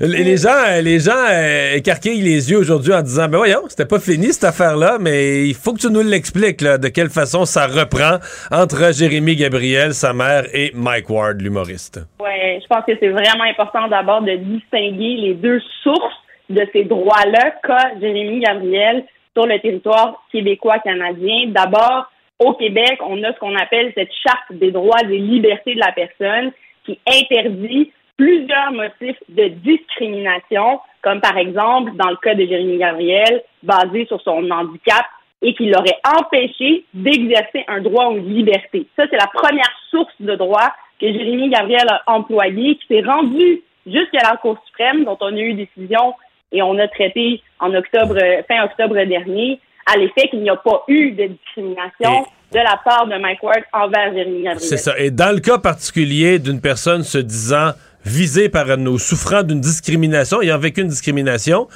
c'est la commission des droits de la personne qui devient, basée sur la charte, devient le poursuivant. Donc ce n'est plus l'individu victime qui devient le poursuivant, mais il y a une commission des droits de la personne qui devient le poursuivant au nom de la personne victime. Et, et, à ce moment-là, donc c'était pas Jérémy Gabriel qui était le poursuivant contre Mike Ward. Nous, on le disait comme ça dans les médias, évidemment, c'était un versus l'autre, là. mais officiellement devant le tribunal, c'était pas ça. Ben, parce que cette commission-là existe donc pour enquêter si on porte plainte basée sur ces motifs-là. Donc, cette source-là qui est notre charte euh, des droits et de la personne, et de- de- des libertés euh, fondamentales en fait au Québec, vu que amené de ça, cette commission-là existe pour enquêter là-dessus. Et ensuite, si elle juge qu'il y a euh, matière à poursuivre ou aller de l'avant, oui, pourra représenter la partie finalement qui est intimée. Dans ce cas-ci, c'était Jérémy Gabriel et c'est ce qui est monté jusqu'en Cour suprême. Maintenant, l'autre source de ces droits, c'est ce qu'on appelle au Québec le Code civil du Québec qui lui permet de poursuivre, et là, il le fera de façon individuelle, donc lui contre Mike Ward, et on comprend que sa propre mère aussi va poursuivre en son nom à elle Mike Ward. Donc, le Code civil de la criminelle, le ma criminaliste en moi, euh, René, le Code civil du Québec permet ça, et à ce moment-là, ce sera les parties mentionnées comme étant le requérant, Jérémy Gabriel, sa mère, contre Mike Ward, et on verra là la source qui est de la diffamation, qui est complètement différente. C'est ça, parce que là, on est dans une cause qu'on qu'on connaît, qu'on a vu souvent en diffamation. Donc, tu, tu as diffamé contre moi, tu as dit des choses mauvaises, méchantes, fausses à mon sujet, et ça m'a causé un dommage. Ce dommage vaut tel montant, tu vas me payer. C'est ça la une Bon. cause. En fait, ce que le Code civil permet, c'est que pour- euh, quand on est, on porte atteinte à l'honneur ou à la réputation, euh, la diffamation existe lorsqu'on va avoir des propos qui portent atteinte à ça. Ces propos-là peuvent être écrits ou à l'oral. Et nos tribunaux, dans le fond, ce qu'ils ont reconnu, euh, quand une personne risque de diffamer une autre personne et elle peut être tenue responsable lorsqu'elle tient ce type de propos-là, il y a trois catégories. Soit qu'elle prononce des propos désagréables concernant cette personne alors qu'elle sait que les propos sont faux. Ça, ça peut être fait par méchanceté ou pour nuire pour l'autre personne. L'autre catégorie que les tribunaux ont créée, c'est de diffuser des choses désagréables pour cette personne alors qu'elle aurait dû savoir que les choses étaient fausses. Alors là, peut-être qu'on parle un peu plus de tout ce qui, est, qui a passé au début de semaine, les histoires de réseaux sociaux, de partage de pages. Et ensuite, le dernier critère, c'est en médisance, et fait, en fait, qu'il y a des propos défavorables, mais véridiques concernant cette personne-là. On serait plus dans cette catégorie-là dans le cas de Jérémy Gabriel. mais il faudra démontrer, basé sur trois catégories de critères, et ça, tu l'as mentionné, euh, Mario. Le critère 1, c'est les propos qui sont jugés diffamatoires, il va falloir tous les recenser, les démontrer au tribunal. Le critère numéro 2, la faute qui est commise par la partie adverse, donc par Mike Ward envers Jérémy. Et la troisième chose, c'est le préjudice, pardon, démontrer en quoi cette atteinte à la réputation aurait affecté euh, l'individu. Et là, on parle de dommages moraux, dommages pécuniers, dommages matériaux, et chacun devra les justifier en fonction de la preuve qu'il présentera devant le tribunal civil. Est-ce que ça, Jérémy Gabriel, sa mère, est-ce que ça pourrait être entendu comme une seule cause ou c'est deux poursuites euh, différentes et séparées? Ça, c'est intéressant. On verra. Là, on est à l'étape où ils ont déposé cette demande-là. Donc, les procédures sont entamées au niveau civil. Il y a un requérant qui est là. Et avant même d'entrer dans ce débat-là, Mario, il va sûrement y avoir un débat sur, euh, en fait, la, la prescription, le, le temps qu'a pris Jérémy Gabriel avant de prendre ce recours civil-là contre Mike Ward. Il devra le justifier. Probablement que les avocats du côté de Mike Ward vont d'abord énoncer ça. Parce que si le juge détermine qu'il a dépassé la prescription et qu'elle n'est pas justifiée, là, euh, il n'est pas justifié de l'avoir dépassée, à ce moment-là, il n'entendra même pas l'affaire sur le fond. Oh, mais est-ce que étapes qui devront être passées avant. Mais est-ce que le fait qu'une affaire euh, sur le même thème était devant le tribunal à cause de la commission des droits de la personne, est-ce que qui a été quand même longue, est-ce que ces années-là euh, pourraient être plaidées par le camp de, Jérémy Gabriel pour dire ben garde, nous on, pensait obtenir justice par ce chemin-là, ça a été devant le tribunal pendant des années, puis on pouvait pas on pouvait pas faire deux poursuites en parallèle. Est-ce que ça, ça peut être une raison? Ça peut être une raison qui sera soulevée. J'ai bien entendu, j'ai bien hâte d'entendre les arguments, mais possiblement qu'il va plaider que la prescription aurait été suspendue et qu'à ce moment-là, justement, il en est rendu là dans le processus euh, naturel de, porter plainte là-dessus, mais on verra euh, de part et d'autre qu'est-ce qui sera plaidé. Puis après ça, pour la question des requérants, est-ce qu'ils sont joints ou non? Évidemment, euh, en cours civil, on a les mêmes critères. Il faut que ce soit des causes qui ont le même but, la même preuve, les mêmes demandes basées sur la même chose. Donc, on verra si ce sont deux plaintes séparées ou une seule. Dans les deux cas, une preuve devra être faite. Et encore une fois, on parle de balance de probabilité. Donc, c'est la balance euh, en soi, non pas une preuve hors de tout doute. On commence à avoir vu quand même pas mal de dossiers euh, familiaux devant les tribunaux pour des, euh, bon, des parents anti-vaccins ou un parent est anti-vaccin, l'autre est pro-vaccin, même que certains amènent des documents pour tenter de prouver au juge que le vaccin, euh, c'est pas bon ou que c'est un vaccin expérimental et compagnie. C'est moi où les juges semblent jusqu'à maintenant peu, peu ébranlés par ces arguments-là et vont en général du côté de la santé publique. Ben effectivement, là, en ce moment, je l'avais mis en titre euh, un peu dans mon plan, qu'il y a une tendance qui se maintient. Si on parle un peu de probabilité puis de questionner au niveau de, de, tribunaux au Québec sur cette question-là, d'abord d'autorité parentale, si un parent refuse que l'enfant soit vacciné, alors que de l'autre côté, on a un parent qui désire que l'enfant soit vacciné, c'est la question ici en litige.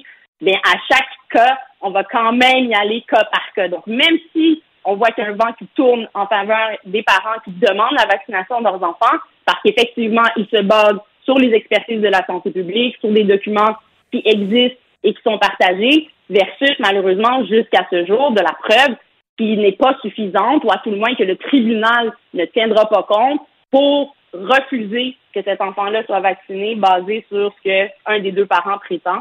Et dans ce cas-ci, le père aurait partagé des, des études qu'il aurait googlées donc, on s'entend que le niveau d'expertise n'était pas là du tout. Un homme qui est l'homme qui a été tué dans le stationnement de Walmart, c'est un gardien de sécurité, la Sherbrooke. Euh, ben là, il y a le, celui qui est poursuivi, qui conteste les accusations contre lui, l'accusé qui conteste les accusations. Oui, alors il est accusé donc euh, d'avoir euh, causé la mort dans le cadre, en fait, dans, dans, un stationnement de Walmart il en est à l'étape de l'enquête préliminaire, qui est un droit fondamental en, droit criminel pour l'accusé. C'est un stade où le juge n'a pas à décider de la déclaration de culpabilité ou non, mais plutôt devra évaluer la preuve qui lui sera présentée. Si cette enquête est contestée, dans ce cas-ci, on comprend que lui conteste les éléments essentiels euh, de l'infraction dont il est accusé. Et c'est ce que le juge devra décortiquer devant la cour voir s'il a un début de preuve sur chacun de ces éléments essentiels-là de l'infraction. Donc, rappelons un peu les événements. Quand ce stationnement normalement, il y a quand même une caméra vidéo, par exemple. Ce sera probablement une preuve qui sera présentée, peut-être des témoins également. mais le juge n'aura pas à déterminer si la preuve qui est présentée devant lui est suffisante, euh, pardon, euh, en fait, est suffisamment, est hors de tout doute raisonnable. Il n'est pas à cette étape-là d'avoir cette preuve-là aussi solide. Seulement un début de preuve est suffisant pour citer à procès quelqu'un, mais ça peut être une période pour les accusés, pour questionner certaines choses, tester de la preuve ou avoir même des versions qu'on pourra par la suite voir s'il y a des contradictions. Merci, Nada. Merci, messieurs. à, demain. Combiner crédibilité et curiosité. Mario Dumont. Cube Radio. Alors, c'est l'heure de la chronique de Normand Lester, nos affaires internationales. Bonjour, Normand. Bonjour. Alors, euh, crise ukrainienne, euh, je voyais des journalistes de CNN aujourd'hui qui sont allés euh, en Ukraine, dans des villages, des petites villes pas très loin de la frontière, et qui disent que la population locale en Ukraine, tout près de la frontière russe, ils n'ont pas l'air vraiment à s'attendre ou à être prêts ou à être apeurés par une guerre à ce moment-ci. Là. Ben, comme tu sais, moi, je doute énormément que ça dégénère en conflit. Enfin, ça peut toujours arriver, mais euh, toutes les informations là, qui arrivent depuis 48 heures indiquent qu'on s'en va vers une désescalade. Premièrement, des satellites espions américains euh, ont, ont, découvert qu'il y a des forces russes qui étaient concentrées le long de la frontière ukrainienne, à la fois en Russie et au Bélarus, qui ont commencé à se retirer. Et il y a les Jeux olympiques d'hiver qui commencent à Pékin en fin de semaine et le président Poutine va se rendre à Pékin pour rencontrer le président chinois euh, lors de, de, l'inauguration des Jeux, puis vont avoir aussi euh, des pourparlers. Euh, il y a une chose qui est certaine, c'est que cette crise ukrainienne-là rapproche encore plus les Russes et les Chinois. Hein? Euh, il y a une coopération grandissante euh, entre les deux pays. Puis ça a vraiment commencé là avec l'annexion de la Crimée par la Russie en 2014, lorsque l'Occident a imposé donc des sanctions économiques importantes contre les Russes, ben, les Russes se sont retournés vers euh, la Chine et puis ont fait moins affaire avec les États-Unis et avec l'Europe de l'Est et plus euh, avec la Chine au point là que euh, les, les, échanges économiques entre la Chine et la Russie sont passés de 10 à 20% depuis 2014 et puis d'après moi, ben, le conflit actuel, surtout si les Américains décident d'imposer des sanctions draconiennes euh, euh, euh, contre la Russie et contre les, les oligarques russes, ben, ça va avoir des conséquences terribles pour le, pour le monde ordinaire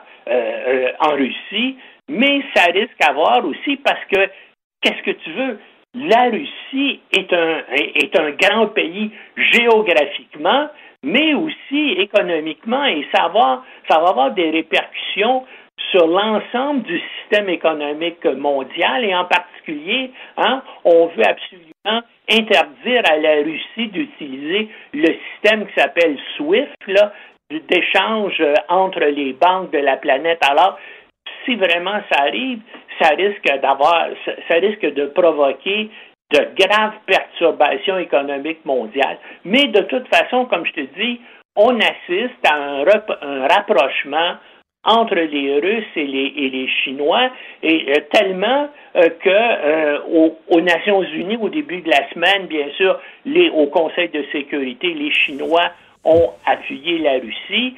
Et puis lors d'une d'une conférence par Internet entre Poutine et Xi au mois de décembre, le président chinois a dit que la Chine et la Russie étaient proches au point où euh, ils étaient, ils avaient presque développé une alliance. Et effectivement, il y a des exercices militaires conjoints qui existent. On s'échange même des officiers entre l'armée chinoise et l'armée russe. Et puis, il y a aussi une coopération au niveau euh, de, des développements d'armes comme des, euh, des missiles. Donc, euh, une des réalités et une des conséquences de la crise ukrainienne, quoique, quelle que soit la façon dont ça va se terminer, ça va être un rapprochement presque un pacte et une alliance, un axe Pékin-Moscou. Et ça, c'est pas une bonne nouvelle du tout pour les États-Unis, pour les États-Unis, vraiment pas, là. Non, absolument pas. Euh, il faut parler de Boris Johnson. Euh, on s'en est déjà parlé. On attendait donc ce rapport d'une fonctionnaire, Mme Grace, sur euh, les les parties nombreux qu'il y a eu quasiment à, à chacune des vagues de la COVID. Il y a eu des confinements, mais il y a eu des parties qui étaient contraires aux règles que le gouvernement lui-même imposait, mais qui se passaient à la résidence, au 10 Downing Street, à la résidence officielle du premier ministre Boris Johnson. Là, le rapport parle d'un manque de leadership, confirme l'existence de ces parties. En fait, dit aussi qu'il y avait bien de, ben de, la boisson, bien de l'alcool. Euh, est-ce qu'il est peut sortir de ça? Moi, je pense qu'il s'en sortira pas parce que là, hein, premièrement, la grogne augmente dans le Parti conservateur. Il, il faudrait qu'il y ait 54 députés conservateurs qui disent qu'il doit partir. Officiellement, il y en a déjà 10 qui ont dit qu'ils ne veulent plus avoir Johnson comme chef, mais il y en a probablement beaucoup plus qui ne l'ont pas encore dit officiellement et publiquement. Mais qu'ils pensent. Écoute, les sondages, vraiment, sont terribles actuellement pour les, euh, pour les conservateurs. Là. Les derniers sondages donnent 11 points euh, d'avantage euh, aux travaillistes hein, qui, ont, qui ont 44 points contre 33 pour les, pour les conservateurs. Et puis, n'oublie pas, en plus de l'enquête de la haute fonctionnaire Gray, qui, a été très accablant pour euh, euh, Johnson, il y a une enquête policière de Scotland Yard. bien sûr, il n'y a pas de chance qu'il soit condamné à la prison, mais il risque d'avoir une amende très sévère de milliers de livres euh, euh, sterling. Et puis ça, bien sûr, ça va encore nuire à son image.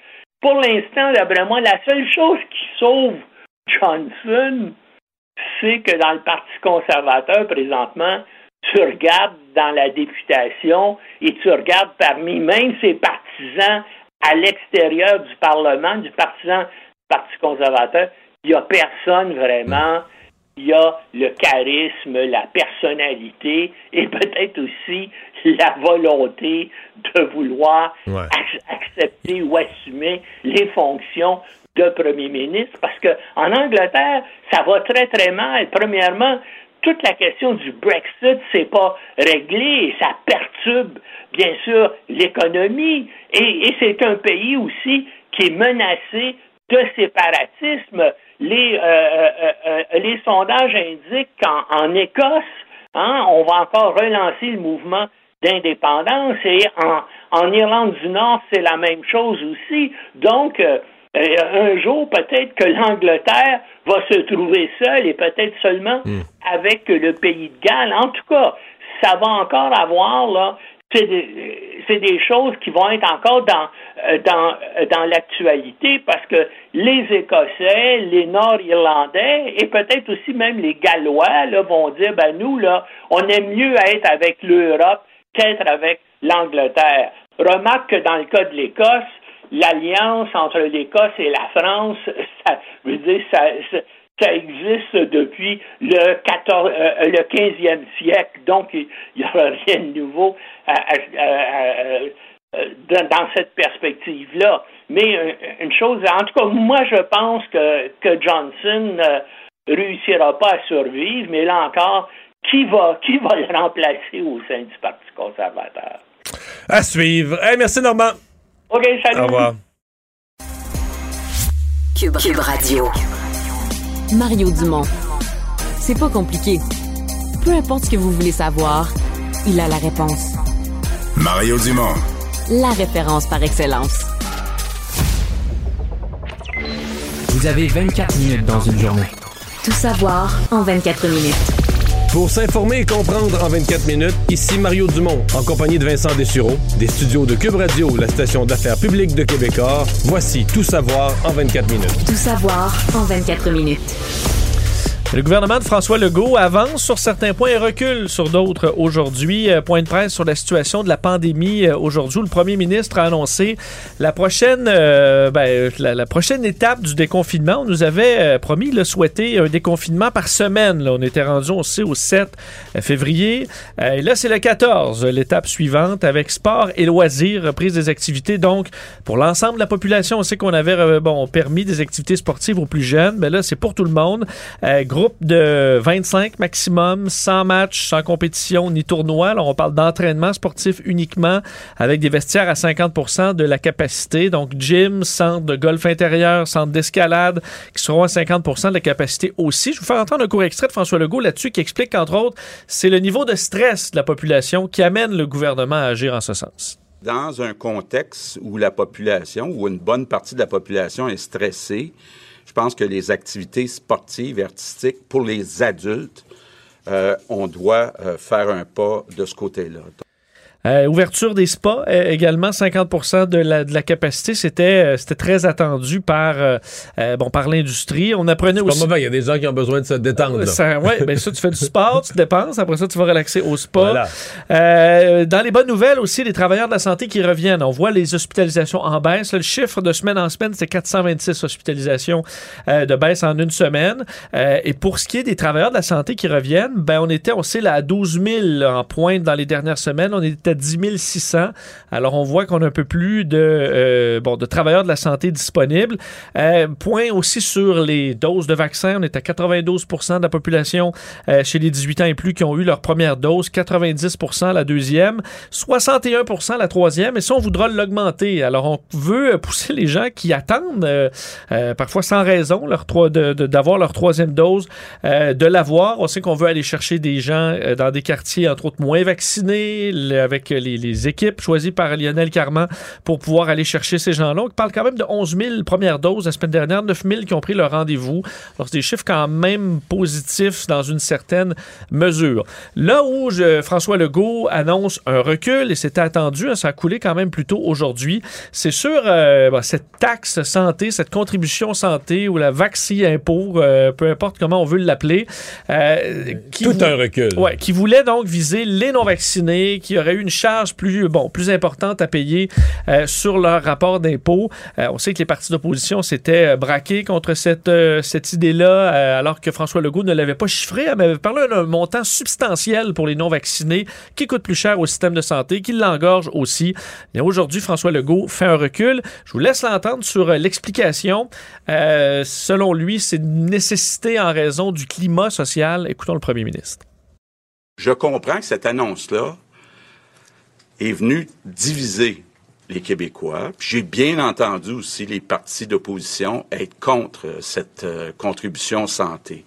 Donc, pour faire avancer le Québec dans un climat social euh, serein, je vous annonce que le gouvernement ne va pas déposer ce projet de loi sur la contribution santé. Je pense qu'au Québec, c'est le temps de rebâtir des ponts entre les Québécois. C'est le temps de se tendre la main.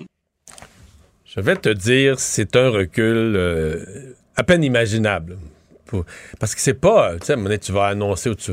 Parce que qu'on appelle, il y a des gens qui disent c'est un ballon d'essai, là. Non, ben non, ben non, ben non, ben non, un ballon d'essai, c'est pas ça, là. Tu coules à un média, une affaire, ou tu, ou dans une phrase que t'as l'air de réfléchir à haute voix, t'échappes la moitié d'une idée floue, puis là, ça le part comme un ballon. Là, c'était pas ça, là.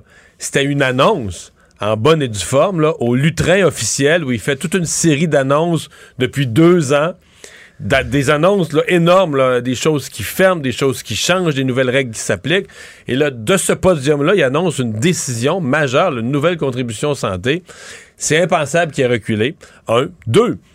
Moi, je pense qu'il a tort. Ceci dit, je pense que sur le plan de la politique publique, on le fait pour les fumeurs depuis des décennies. Il y a des gens qui décident, euh, alors que le vaccin est gratuit, offert, de prendre un risque supplémentaire. Euh, c'est mesuré et mesurable qu'il coûte plus cher au système de santé. Bon, on l'aurait pas fait payer. Écoute, c'est c'est énorme là, ce qui coûte de plus au système de santé les non-vaccinés. On n'aurait pas fait payer toute la facture, c'est sûr. mais au moins une partie, symboliquement, payer une partie de leur facture de santé supplémentaire. Tu dis, OK, on est dans une société où on a des choix, on respecte des choix, on n'impose pas la vaccination obligatoire, mais maintenant, il faut assumer ses choix. Ceci dit, j'ai quand même bien euh, pesé ses propos quand il parle de climat social. Et je finis par penser que là-dessus, il y a probablement plus raison que Justin Trudeau. C'est-à-dire que le climat social se détériore. Vraiment, ce qu'on voit à Ottawa. La, la question n'est pas de savoir est-ce qu'il représente 5% 10% 11% du monde, 15% du monde. La question est de savoir euh, jusqu'où ils sont prêts à aller. Euh, ils font partie, tu sais, quand Justin Trudeau parle de ces gens-là comme si c'était des déchets de la société, c'est des citoyens du Canada. un peu. C'est ça, mais c'est des citoyens du Canada, ce sont des citoyens de son pays. Euh, c'est des camionneurs, pour plusieurs, ils ont un job, ils payent des impôts. Donc, tu peux être en extrême désaccord avec ce qu'ils disent, mais à un moment donné, comme premier ministre, as une espèce de devoir d'essayer de... Pas, pas, pas qu'ils vont t'applaudir l'année d'après, mais qui vont au moins adhérer à la société, pas bloquer la ville d'Ottawa. Et je pense que François Legault, là, on annonce des manifestations qui vont commencer à se éparpiller un peu partout, va en avoir à l'Assemblée nationale. Euh, veut pas faire exprès, veut pas faire exprès pour. Sûr que s'il euh, arrive une manifestation pour le déconfinement, puis tu dis, euh, écoute, ben, on, déconfine déjà, là. on est en plein déconfinement. On est en plein T'attises pas les tensions, ça, c'est sûr que ça ravive moins. Voilà. Moi, D'ailleurs, euh, bon, les partis d'opposition, eux, par contre, ont réagi aujourd'hui. Là. Euh, ils ont tous été dans le même sens. Dominique Anglade dit que les Québécois sont carrément fait niaiser par François Legault.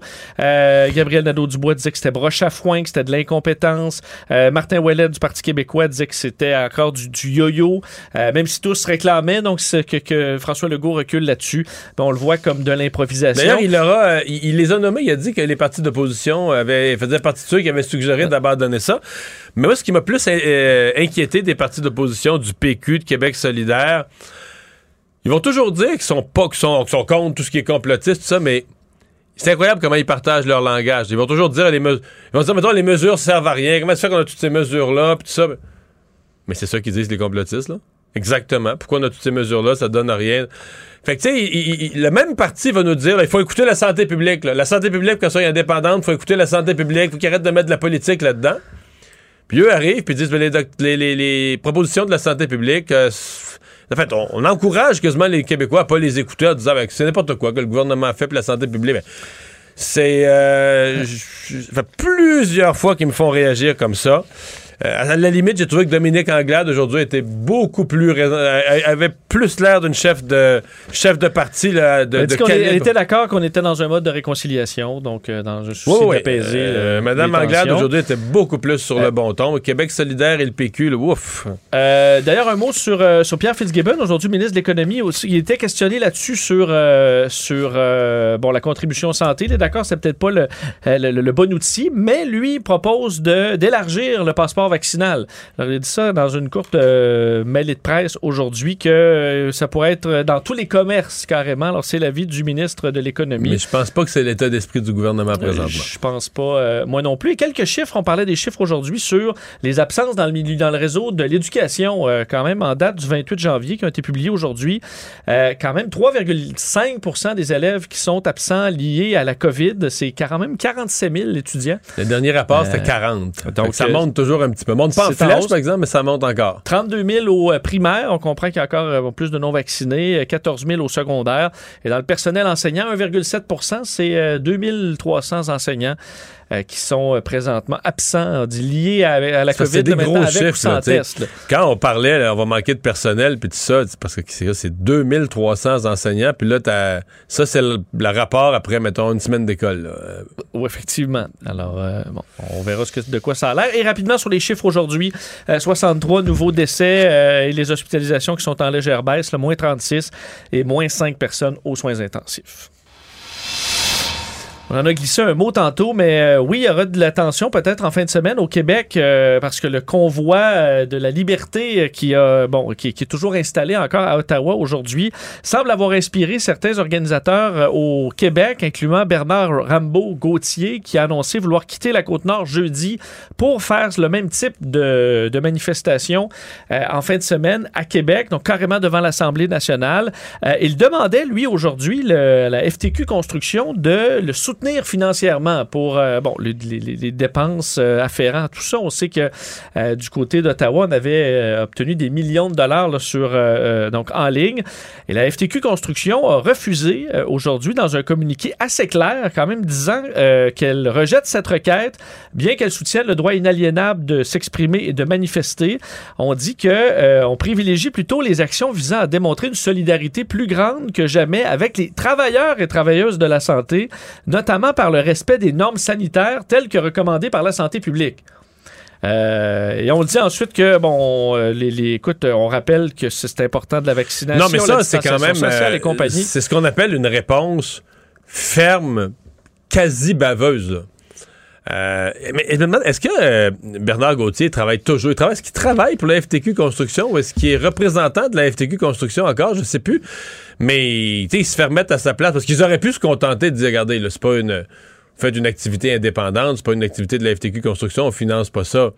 Mais là, des remontrances sur le respect des règles sanitaires, alors qu'eux vont manifester pour le non, pour l'abandon, le non-respect et l'abandon de toutes les règles sanitaires. Dis, ce qui est important, c'est le personnel de la santé puis de, respecter les euh, règles. C'est sûr que c'est une Euh, gifle pour euh, Rambo Gauthier. J'ai hâte de voir ce qu'il va dire là, de la FTQ Construction parce que c'est son organisation. Il y a quand même des inquiétudes à Québec, euh, puisque ça, ça- bon, ça, ça arrive au même moment que le carnaval, la, 70, la 68e édition du carnaval, entre le 4 et le 13 février. Parce qu'il faut dire, l'Assemblée nationale, là, le, le palais de bonhomme, il, Il est là, face. là, il est en face, là, de l'autre côté de la fontaine de Tourny, euh, de sorte que euh, ça pourrait poser problème au carnaval aujourd'hui. On a dit que, euh, on, bon, ce, ce serait déplorable, selon eux, que le carnaval, qui se déploie dans un contexte déjà très difficile et qui tente d'offrir une alternative à la morosité ambiante, devienne victime collatérale des manifestations. Mais Mélanie Raymond, la directrice générale, a dit que s'il fallait ben, le faire, on allait composer avec ces événements. Même déplacer des heures, des lieux d'événements. Parce qu'on voit, écoute, euh,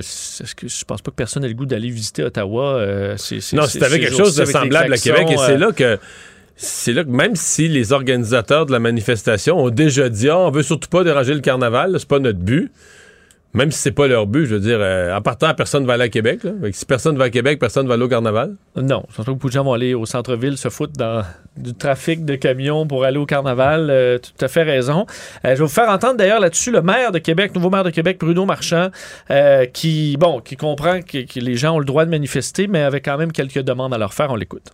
C'est normal que les gens veulent manifester. Ça sera toujours un droit euh, légitime qu'ils auront. Euh, et de le faire euh, près du Parlement, je le comprends. Mais je m'attends à du respect.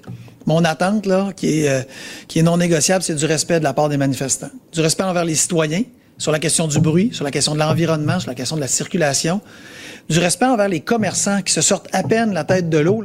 Mais c'est gentil de dire ça, là, mais c'est du respect. Je veux ils, ils annoncent leur manifestation en sacrant après le monde. Je veux dire, chaque phrase est un manque de respect envers quelqu'un, envers le premier ministre, envers les gens, envers les citoyens, envers les médecins, envers la santé publique.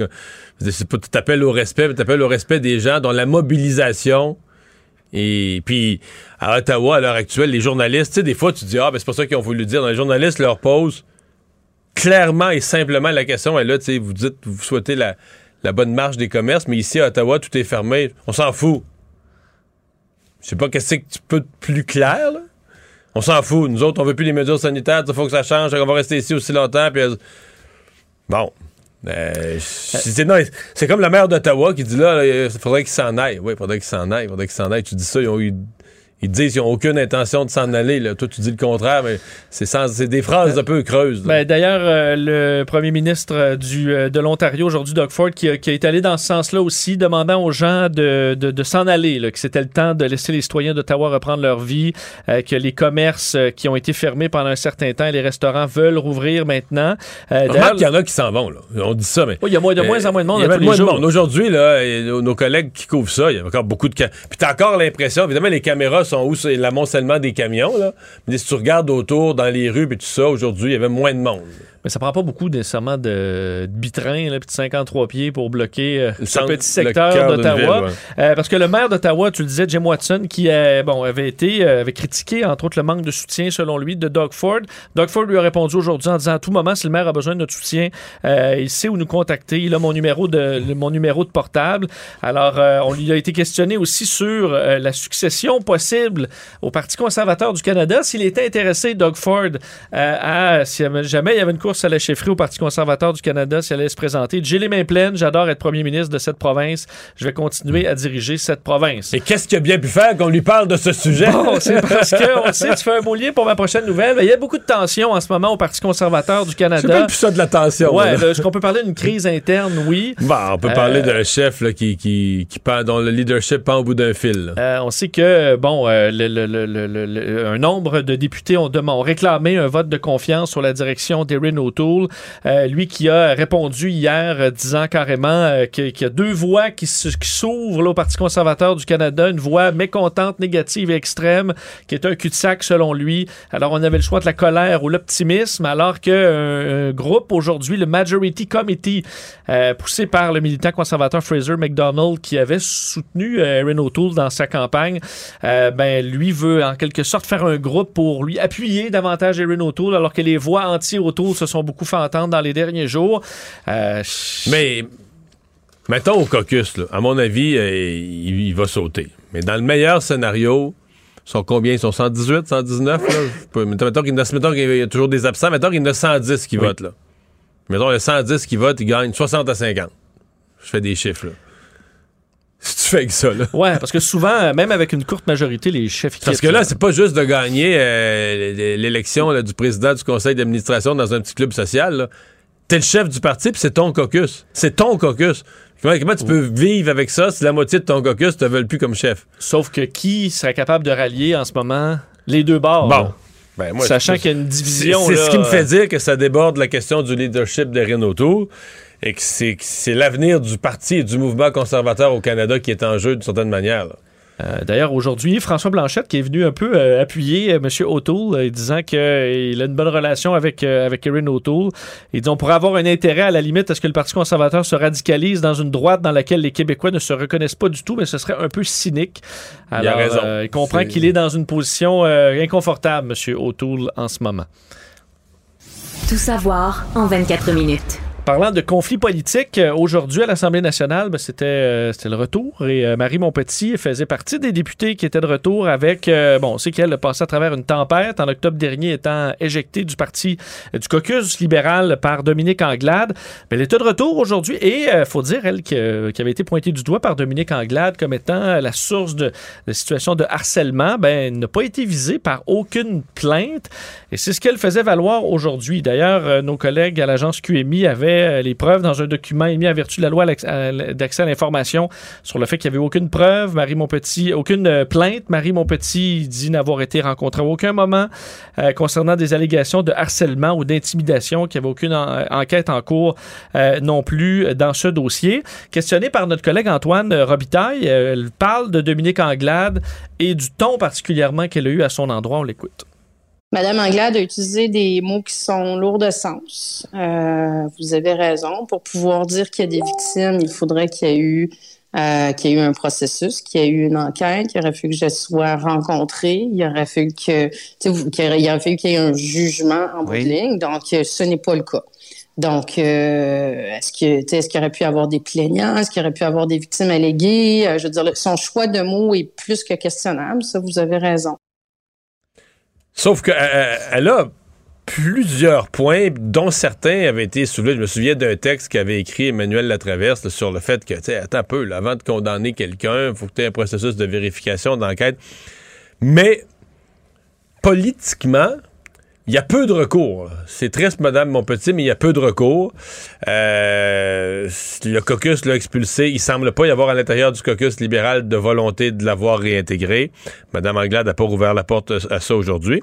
Et pour ce qui est d'être candidate à la prochaine élection, ben Madame Anglade a tout à fait le pouvoir de pas lui donner sa lettre. La, la loi électorale prévoit, tu dans tes conditions pour devenir candidat pour un parti, faut que tu aies le nombre de signatures, faut que tu aies rempli ton formulaire avec toutes tes informations personnelles, puis faut que tu faut que tu joignes au dossier de candidature une lettre du chef ou de la chef du parti qui confirme que tu es bien le candidat de ce parti-là dans ce comté-là. Elle ne l'aura pas. Dans l'état actuel des choses, elle ne l'aura pas pour le Parti libéral de Mme Anglade. Donc, euh, se présenter pour un autre parti, euh, c'est quoi, quoi ses options à elle?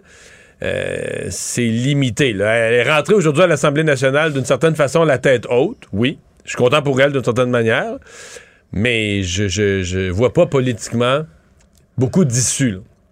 Est-ce qu'il va y avoir une grande réconciliation? Mais la grande réconciliation libérale, on la sent pas. Exemple, aujourd'hui, euh, ça aurait offert une, ça aurait pu ouvrir une porte si Dominique Anglade avait. Puis j'ai pas senti du tout, du tout, du tout cette ouverture-là. Eh bien, euh, le dossier Jérémy Gabriel contre Mike Ward n'est pas terminé euh, malgré une défaite en Cour suprême. Euh, bon, on sait que ce, dossier-là était, était, clos pour ce qui est de, de la plainte en discrimination. On sait qu'il a fait un long, long chemin devant les tribunaux. Mais voilà que Jérémy Gabriel et sa mère lancent une poursuite contre Mike Ward pour 372 600 dollars, mais cette fois en diffamation. On sait que dans le jugement de la Cour suprême, on avait indiqué que le recours en discrimination n'est pas et ne doit pas devenir un recours en diffamation et que euh, ben, M. Gabriel aurait pu intenter une action en diffamation et dans ce cas-là obtenir peut-être gain de cause. Et finalement, ben, on croit que Jérémy Gabriel a décidé de le faire.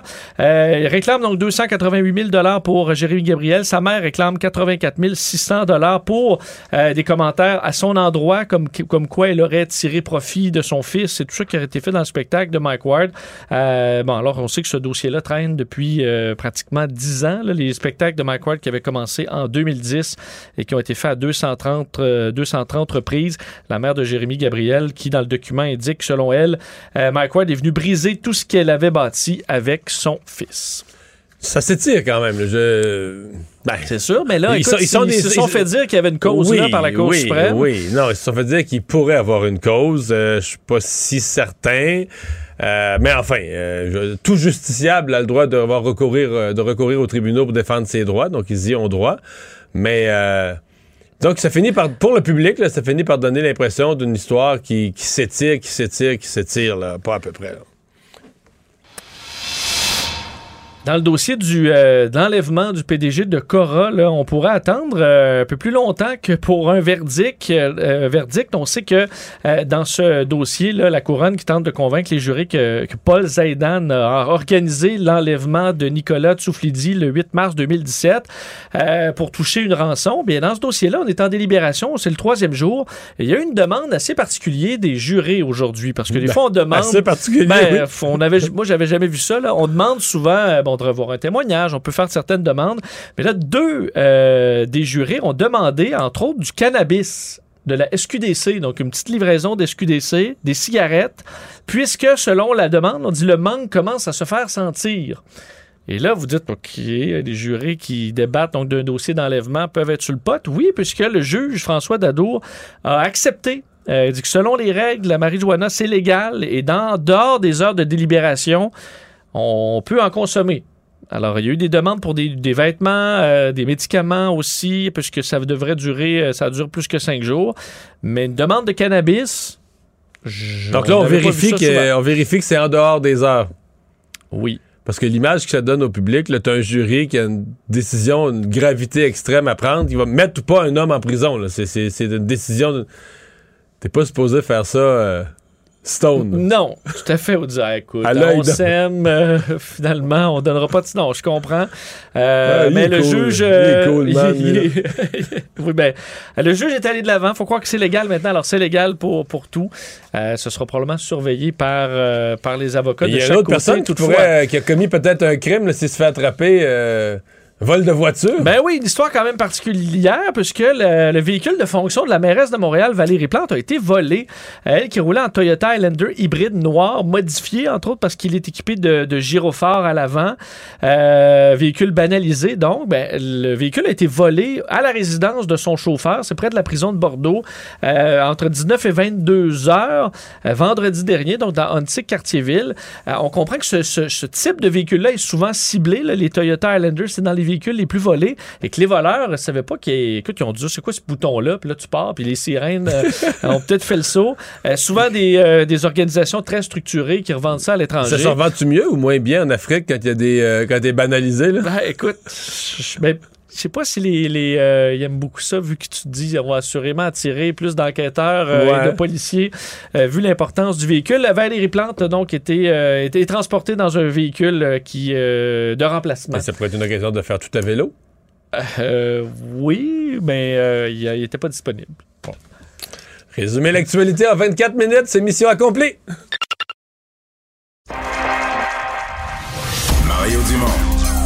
Analyse l'actualité et sépare les faits des rumeurs. Il n'a qu'une seule parole, celle que vous entendez. Cube Radio. Emmanuel Latraverse. J'ai pas de problème philosophique avec ça. Mario Dumont. Est-ce que je peux me permettre une autre réflexion? La rencontre. Ça passe comme une lettre à la poste. Il se retrouve à enfoncer des portes ouvertes. Là. La rencontre Latraverse Dumont. Emmanuel Latraverse se joint Mario Dumont et moi. Bonjour Emmanuel. Bonjour. Euh, bon, dossier intéressant aujourd'hui. François Legault, dans son point de presse, qui annonçait bon, la nouvelle phase de déconfinement, mais surtout tout un recul sur euh, cet impôt vaccinal qu'il avait annoncé, sans donner tous les détails là, du montant, mais parler d'une contribution substantielle pour les non-vaccinés à leur prochain rapport d'impôt euh, pour bon, payer une partie de la facture causée par les non-vaccinés. Euh, bon, vous voyez que c'est un dossier qui, qui, qui, qui divisait, qui, euh, qui amenait beaucoup de colère. Mais c'est un recul assez, euh, assez substantiel. Oui, je sais pas quelle image utiliser. C'est le bip, bip, bip d'un camion qui recule, un ballon qui se dégonfle ou euh, un premier ministre qui marche sur la peinture puis qui est obligé de se rouler dedans. C'est, sûr que M. Legault a annoncé cette mesure-là dans un contexte il y a trois semaines où tout le monde était enragé, collé au plafond contre les euh, non-vaccinés, qu'il y avait donc un ton, une ambiance collective au, euh, à la punition. Et là, euh, il prend acte euh, de la colère ambiante et des limites de la répression, peu importe contre qui elle est, et il se voit forcé de hum, reculer. Est-ce que c'est un, moi, la question que je me pose, c'est est-ce que c'est un échec ou est-ce que c'est un geste de sagesse? Ça peut être les deux?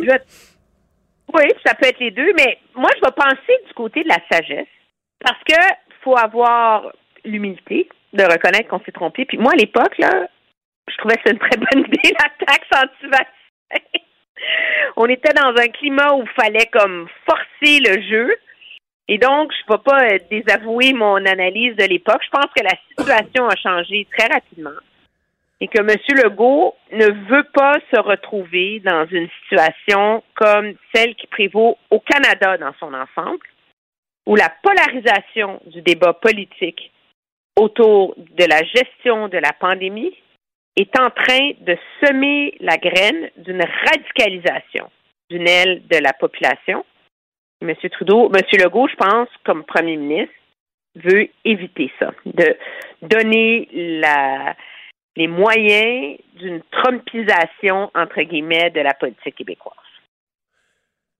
Mais c'est quand. Moi, je- je- j'en suis, là. Je, je suis inquiet du climat social que je vois se détériorer. Euh, à Ottawa, je pense qu'ils en ont pour longtemps, malheureusement. Ben, vous en avez, t'habites là, euh, pour longtemps, malheureusement. Mais euh, je suis quand même secoué par la... Parce que j'entends des gens dire « Ah, ben c'était rien qu'un ballon d'essai, cette affaire-là. » Mais non, non, non. Wow, wow, wow, wow, wow. C'est le premier ministre qui l'a annoncé, là. Il a pas échappé ça dans une entrevue en jasant, puis il y a une petite phrase qui est pas pris. Non, c'est une petite fuite sur un front page Ou un une fuite. matin. non, non, non, non, non. Du, du lutrin, là, hein, de, de la salle de conférence de presse où il a annoncé toutes ces nouvelles là, de, d'argent dépensé, de décisions, de fermeture, de réouverture, toutes ces décisions, il les a annoncées là. Il a annoncé une nouvelle contribution santé pour les non-vaccinés. Alors, c'est un recul, sincèrement, spectaculaire, là, rarement vu, probablement le plus gros de son mandat, même s'il y en a eu plusieurs. Euh, bon, est-ce que. Donc, on peut pas pas y voir un certain échec. là. On peut pas ne pas y voir un certain Non, échec. Mais raison. maintenant, euh, je suis d'accord avec toi là, sur la sagesse, c'est-à-dire qu'aujourd'hui, son ton, là, son ton était, à mon avis, beaucoup plus approprié pour éviter une escalade. Parce que là, on oublie, tu sais, la, la- Justin Trudeau, là, euh, bon, euh, ils ont envoyé promener, puis bien du monde qui a aimé ça. Puis c'est normal, là, tu regardes des gens, ils ont, ils ont- pissé sur une place, ils ont dansé sur la tombe du soldat inconnu. Euh, ben, premier ministre les remet à leur place. C'est sûr qu'il y a beaucoup de monde dans l'électorat, une majorité qui disent, bon, ben tant mieux. Ben, mais je veux dire, les, les- les- faut savoir c'est quoi une escalade. là? Les escalades deviennent des escalades de violence. À la fin, il y a des morts. Les activités régulières peuvent plus avoir lieu. Il peut y avoir des conséquences, puis des pertes économiques, des, des, des tensions sociales qui durent longtemps. Des gens qui. Il y en a des gens, on le voit, là, qui voient plus clair, là, qui insultent tout le monde, qui insultent les journalistes, sont même plus capables de s'argumenter, sont enragés contre tout. Je veux dire, c'est pas. euh, ces gens-là, là, si tu continues à les piquer, ils vont finir où? Ils vont finir comment? Euh, c'est- des questions qu'il faut se poser. Là. Euh, Robert Bourassa avait cette obsession de la paix sociale, avait connu la crise d'octobre, mais c'est réel. La paix sociale, c'est quelque chose qui a une valeur et qui mérite d'investir pour la cultiver. Puis ça, j'ai l'impression qu'il y, a une- il y a un bout dont Justin Trudeau n'est pas, est pas conscient. Là. Donc là-dessus, Mais il s'en fout parce que lui, il gagne. Tant que la droite est divisée, il gagne. Puis c'est ça le but. ouais. Alors, il y a, il y a une. Mais, euh, Emmanuel, une lecture à très courte Je comprends. Mais dans, dans deux semaines ou dans trois semaines, le fin février, là, s'il y a 50 manifestations au Canada, là, dans les capitales des provinces, dans des postes frontières le long de la frontière, euh, ça va être un beau bordel, son pays, là. Ben, c'est lui qui l'a. Parce que lui, objectivement, qu'est-ce qu'il a fait, M. Trudeau, hier? Il a pelleté le problème aux provinces, là. Vous êtes tous une gang de crétins. Vous êtes tous des tarés. Puis, euh, moi, je maintiens la ligne dure sur la vaccination obligatoire. Il contrôle un dixième des mesures sanitaires. Fait qu'il a pelleté le problème dans le champ des provinces. Et le problème, moi, c'est comme. C'est mon obsession comme analyste politique. Faites mon petit moment en confession. L'élection de 2016 aux États-Unis tout le monde a traité la campagne de Trump comme étant une campagne de taré. Tous les médias nationaux, peu importe leur tendance politique, ont vu ça comme un épicénomène de débile, puis nanana. Pourquoi? Parce que les gens qui sont journalistes, les gens qui sont dans les médias, une partie de la classe politique, c'est pas la classe populaire. On- nous, là, on n'a pas perdu notre emploi pendant la pandémie, là. OK? Euh, on, a, on a les moyens de s'occuper de nos enfants quand ils sont à l'école, les moyens de leur embaucher des tuteurs. C'est pas. Alors, il faut jamais oublier que quand les élites se mettent à mépriser et à faire preuve d'une condescendance à l'égard de la population qui est peut-être mal informée, qui est peut-être victime de la désinformation, mais cette condescendance et ce mépris sèment les graines d'une gangrène démocratique. Très Et bien ça, dit. cette leçon-là, M. Trudeau ne l'a pas appris. Très bien dit. Parlons de l'autre côté, euh, Emmanuel et Mario, puisqu'on parle de Justin Trudeau, euh, ben, parlons d'Erin O'Toole, parce que la crise, effectivement, euh, semble plus- beaucoup plus grande chez les conservateurs en ce moment que les, que les libéraux. Là, Erin O'Toole va faire face à un vote de Ça paraît confiance. pire que ça, il n'en reste pas pour longtemps. Ouais, ben on, on voit où, se- on, ben, on voit où se placent certains possibles candidats futurs. On a vu Pierre Poilievre là, qui attaquait les médias disant qu'il muselait la- la- la- les, les manifestants et tout ça. Donc on voit vers où ça s'enligne. C'est toute une tempête qui, euh, qui frappe les conservateurs. là? Énorme. Parce que, euh, de un, c'est pas seulement l'aile radicale, même des gens plus modérés en ont ras-le-bol d'un chef qui est même pas cap- qui a peur de son ombre, qui, qui est toujours assis sa clôture, qui est pas capable de s'assumer. Il y a tout ça là-dedans aussi. Mais, et moi, écoute, j'ai parlé à beaucoup de députés aujourd'hui, puis le monde pense qu'il va perdre son vote de confiance demain, mais pense qu'il pourrait peut-être le gagner aussi. Mais le problème, c'est que même s'il gagne, là, OK? Tu vas gagner par 4, 5, 6 voix. Comment tu fais pour diriger ton caucus quand il y a 48% du caucus qui trouve que tu devrais t'en aller? Donc, c'est comme, peu importe l'issue demain, c'est le début d'une crise. Parce que soit il gagne son vote, là, le bordel se poursuit jusqu'à... Mais, mais là-dessus, Emmanuel, lui, a l'air déterminé. S'il gagne par trois votes, il reste. Ça a l'air d'être ça son, son point Ah de vue. Là. Mais ça, c'est, regarde, il n'y a aucun député qui pense que c'est tenable. OK? Puis s'il perd, là, OK, c'est le fun. Aaron O'Toole était un pas bon, là. OK, il n'a pas réussi. Parfait. Première question. Demain matin, là, il rentre au caucus, schlang, il vote. O'Toole reste ou part? Bing bang. Là, mettons qu'il part. Prochain vote, schlang. C'est qui le chef par intérim? Ouh! Hmm. On décide ça demain pendant le caucus. Ah, C'est vraiment qu'il y a quelqu'un qui a pensé? Moi, j'ai fait le tour, là. Écoute, là, être chef par intérim dans un contexte comme ça, ça te prend une, une méchante. Tu sais, ça prend comme un, un vieux sage ou. euh, Mais ils n'ont pas Écoute, trop ça, là. ben, moi, on m'a dit, a- écoute, il reste un ex-ministre de Harper. Ed Fast, de la Colombie-Britannique. Eh boy, ouais. Là, après ça, tu fais une course à la direction. OK, qui va y aller? Ed Fast, qui, Ed Fast qui, est, qui est dans le bilinguisme mais approximatif. Ben, ça ressemble au bilinguisme du PDG d'Air Canada, mettons. OK, ouais, c'est ça. Mais même, mettons qu'il n'était pas bilingue, là. C'est un chef qui a l'ascendant. C'est pour faire la paix, là, tu sais. Tu sais, tu fais deux, trois caucus de thérapie, là, tout le monde se calme. Capable de gérer la personnalité de tout le monde. De garder tout le monde ensemble, ça va. Mais c'est même pas sûr qu'il y a quelqu'un qui a cet ascendant-là dans le caucus. Alors, peu importe ce qui arrive demain, c'est le début d'un très mauvais moment à passer pour le Parti conservateur. Merci, Emmanuel. Très bien, À au revoir. Mario Dumont et Vincent Dessureau. Un duo aussi populaire que Batman et Robin. Cube Radio. Et on parle sport avec Jean-François Barry. Salut, Jean-François. Salut Mario, bonjour à Vincent. Allô? Jour de deuil. Ouais, le beau Tom. Le beau Tom qui sera plus là l'année prochaine dans la Ligue nationale de football. Quand même une grosse page qui se tourne. Je sais que c'est pas ton préféré, c'est pas le mien non plus. Reste que c'est le plus grand de tous les temps. là. On va lui donner ça. 22 saisons, 7 Super Bowl. Et je pense qu'il aurait pu continuer. là. Il y a eu une très très bonne saison avec les, les Buccaneers. Euh, Au- Aucun signe de ralentissement, objectivement. Là.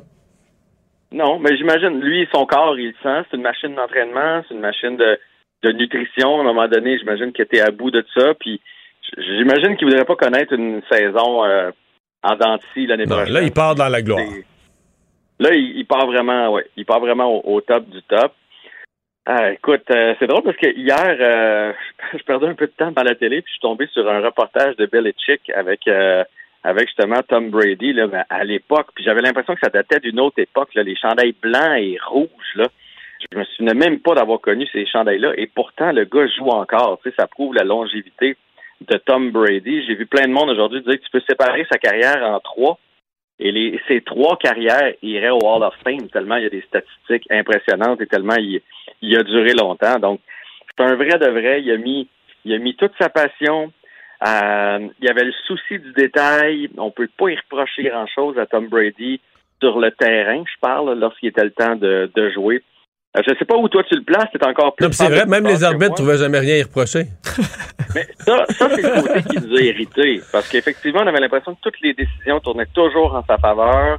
On avait l'impression... Puis au dernier match de sa vie, là, il y a eu, en 22 ans, dans un match éliminatoire important, sa seule punition à vie pour unsportsmanlike conduct, là, euh, conduite antisportive. Il avait jamais, jamais eu ça.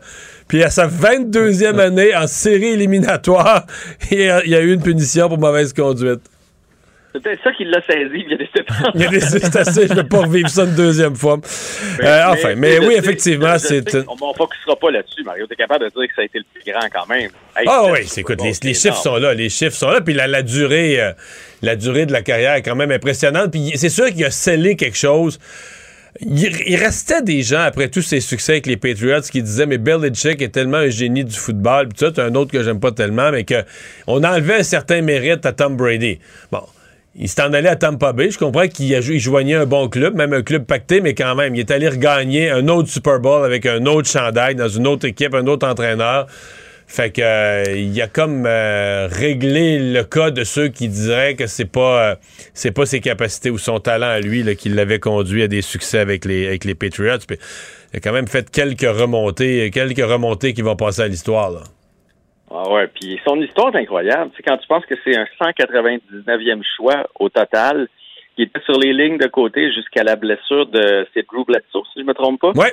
Qui était, qui était en avant de lui, il s'est blessé il est embarqué dans le match et finalement il n'a plus jamais débarqué. Tu sais, ce gars-là aurait pu rester sur les lignes de côté longtemps. Euh, Il y a personne qui voyait en lui toutes ses qualités athlétiques et tout ça. Puis d'ailleurs, il, il courait pas avec le ballon. Fait que, fallait qu'il y ait un cerveau, il fallait qu'il y ait une compréhension de la game au-delà de la moyenne.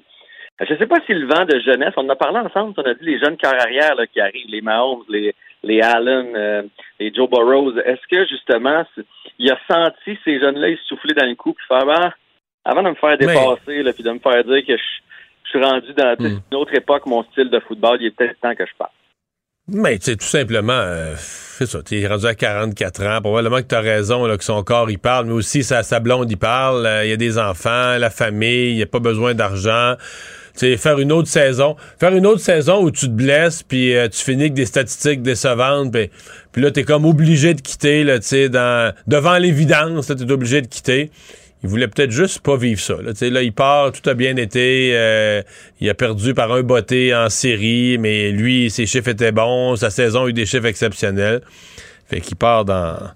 Il part dans des circonstances où il choisit, tu sais, il choisit son départ. Ça, c'est- quand même une belle chose. hein. Comment t'as trouvé son, ses mots de remerciement? C'était bien écrit, tout ça, ça, on peut pas y reprocher, sauf que on a l'impression qu'il a passé toute sa vie avec les Buccaneers et que les, les Patriots ont été un petit passage dans sa carrière, alors que c'est l'inverse. Très peu de photos de lui dans l'uniforme des Patriots. Euh, peu de remerciements, en fait, pas de remerciements aux fans des Pats, à Belichick, à M. Kraft. Euh, je- ben moi, j'ai trouvé ça ordinaire. Euh, je sais que ça a brassé lorsque lorsque le mariage s'est terminé entre Brady et les, les Patriots, mais il me semble qu'à la fin de ta carrière, il faut quand même que Ouais. tu sois reconnaissant. Ben, si je suis là-bas. Kraft, là, si je suis le propriétaire des Patriots, c'est quelque chose que je vais vouloir aller. euh, quelque chose que je vais vouloir aller raccommoder, le recoudre, parce que, euh, tu sais, je veux dire, tu. Pour l'histoire, tu veux que l'histoire ben se oui, ben de oui, ça, ben oui. euh. Pour l'histoire des Patriots, tu peux pas effacer, euh, tu peux pas effacer Tom Brady. As-tu vu son mot de remerciement, M. Kraft, d'ailleurs? Non, mais j'ai pas tout vu, sincèrement. Je travaillais sur d'autres choses aujourd'hui. J'ai vu passer ces réseaux sociaux différents titres, là. Mais c'est le genre d'affaires que je, que je rattrape le soir, là. Tout ce qui est. Ouais, ben en fait, ben, tu sais, Brady, son message était interminable, fait que il était séparé en plusieurs petits morceaux sur Twitter, sauf que M. Kraft a, a, à 80, euh, 80 ans, il, il a- il a, il a fait lui-même un, un post là, pour dire euh, merci à Brady et tout ça, puis il a dit je te considère comme un fils, la maison sera toujours ouverte, puis tout ça, tu sais, fait que fait que Oh, ok, ok. on va voir, il n'y a pas quelque chose qui va se régler de ce côté-là éventuellement. Euh, parlons du Canadien. Carey Price euh, fait un tour sur la glace? Ouais, mais c'est pas une grosse nouvelle, mais je laisse vous en parler quand même parce qu'on va, on va, on va surveiller le dossier de prêt. Il nous a dit d'ici deux semaines, on saurait s'il y a une possibilité pour lui de jouer cette année ou pas. Et aujourd'hui, il a fait 20 à 25 minutes de patin. Et les dernières fois, là, il embarquait une dizaine de minutes, donc il était avec son équipement, patiné, testé ses genoux, reçu de rondelle encore, mais au moins ça progresse. Fait que je vais vous continuer de vous tenir au courant du développement de Carey Price qui, qui, le destin de Carey est lié au destin du Canadien, fait que c'est drôlement important. Mais c'est bizarre parce qu'on dirait hier, il, pas hier, mais avant hier, il a tout fait pour nous inquiéter. Puis là, finalement, il patine plus que jamais aujourd'hui. Ouais, mais entre patiner, tu sais, puis. Non, je comprends. Là, ce soir, dans votre salon, mettez-vous à genoux, puis relevez-vous sans prendre vos mains, là, juste, à- juste en vous dépliant les genoux, puis en poussant vers l'extérieur, tu sais. Les genoux des gardiens, c'est tellement sollicité que entre, entre patiner et faire des déplacements latéraux dans un match de hockey, là, Il y a un il y a un écart. monde. Ouais. Euh, Parle-moi de Team Canada pour euh, les Jeux de Pékin.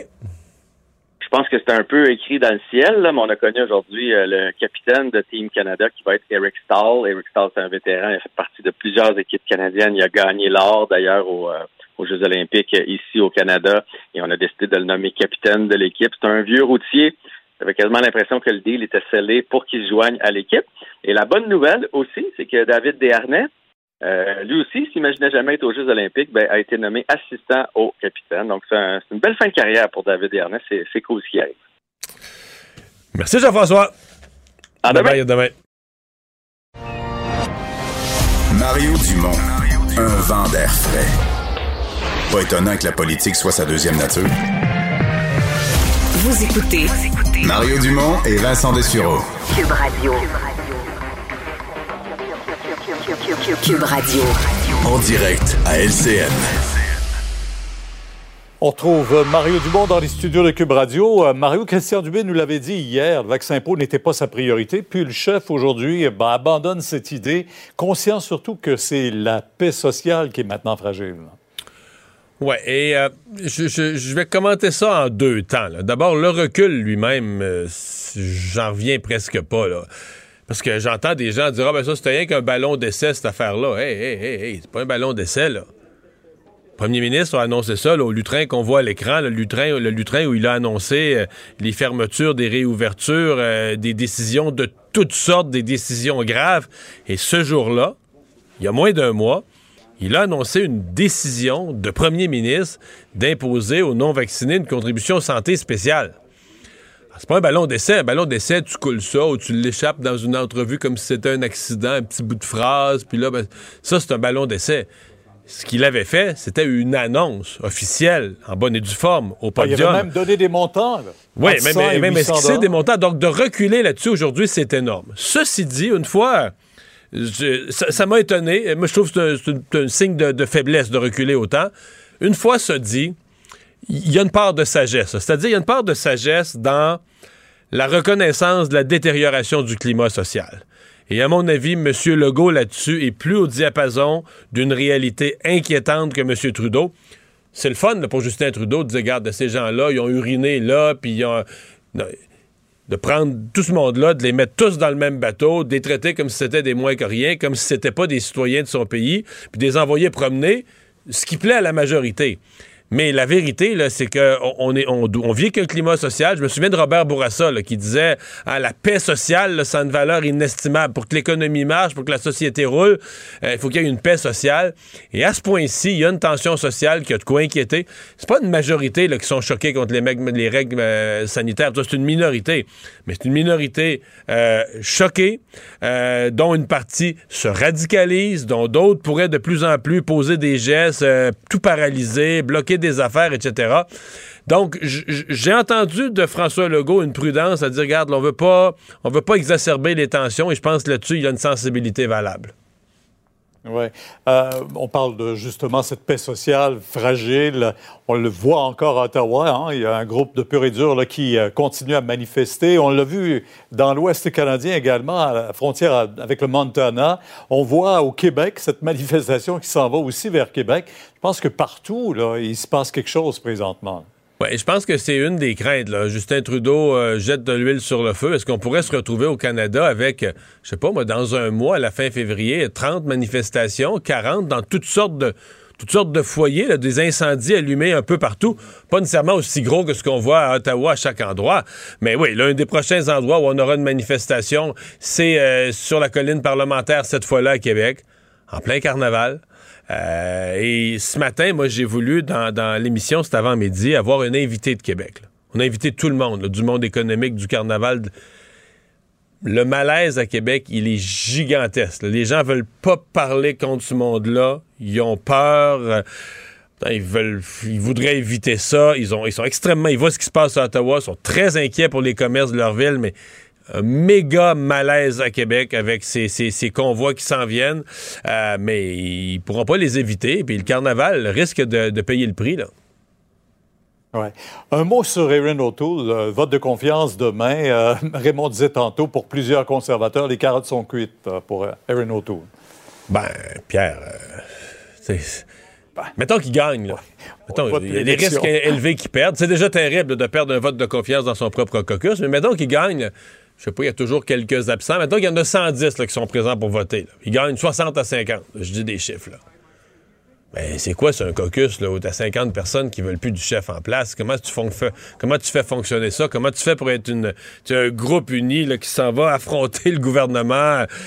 C'est On Justin ça Trudeau au là, qui... PQ. euh, ben, on se rappelle tous, au PQ, René Lévesque disait, ah, puis euh, on a entendu Bernard Landry qui a démissionné justement sur un vote de confiance. On, on sait que c'est, ça fait mal. C'est très difficile. Donc, M. O'Toole, euh, il y a son avenir à lui, mais il y a l'avenir du Parti conservateur parce qu'il est loin d'être clair. Il y a des mouvements radicaux dans le Parti conservateur. Et il est loin d'être clair qu'un successeur serait capable de garder tous les morceaux du, du parti ensemble. Euh, donc, c'est il y a l'avenir d'Erin O'Toole qui va jouer demain, puis il y a l'avenir du Parti conservateur qui est à haut risque là, pour les semaines à venir. Et qu'on se comprend que celui qui est mort de rire, c'est Justin Trudeau. Ouais, vous serez là demain à 10h pour commenter tout ça parce que le vote a lieu à 9h de confiance. Au revoir. Merci. On vous écoute sur LCN. Au revoir.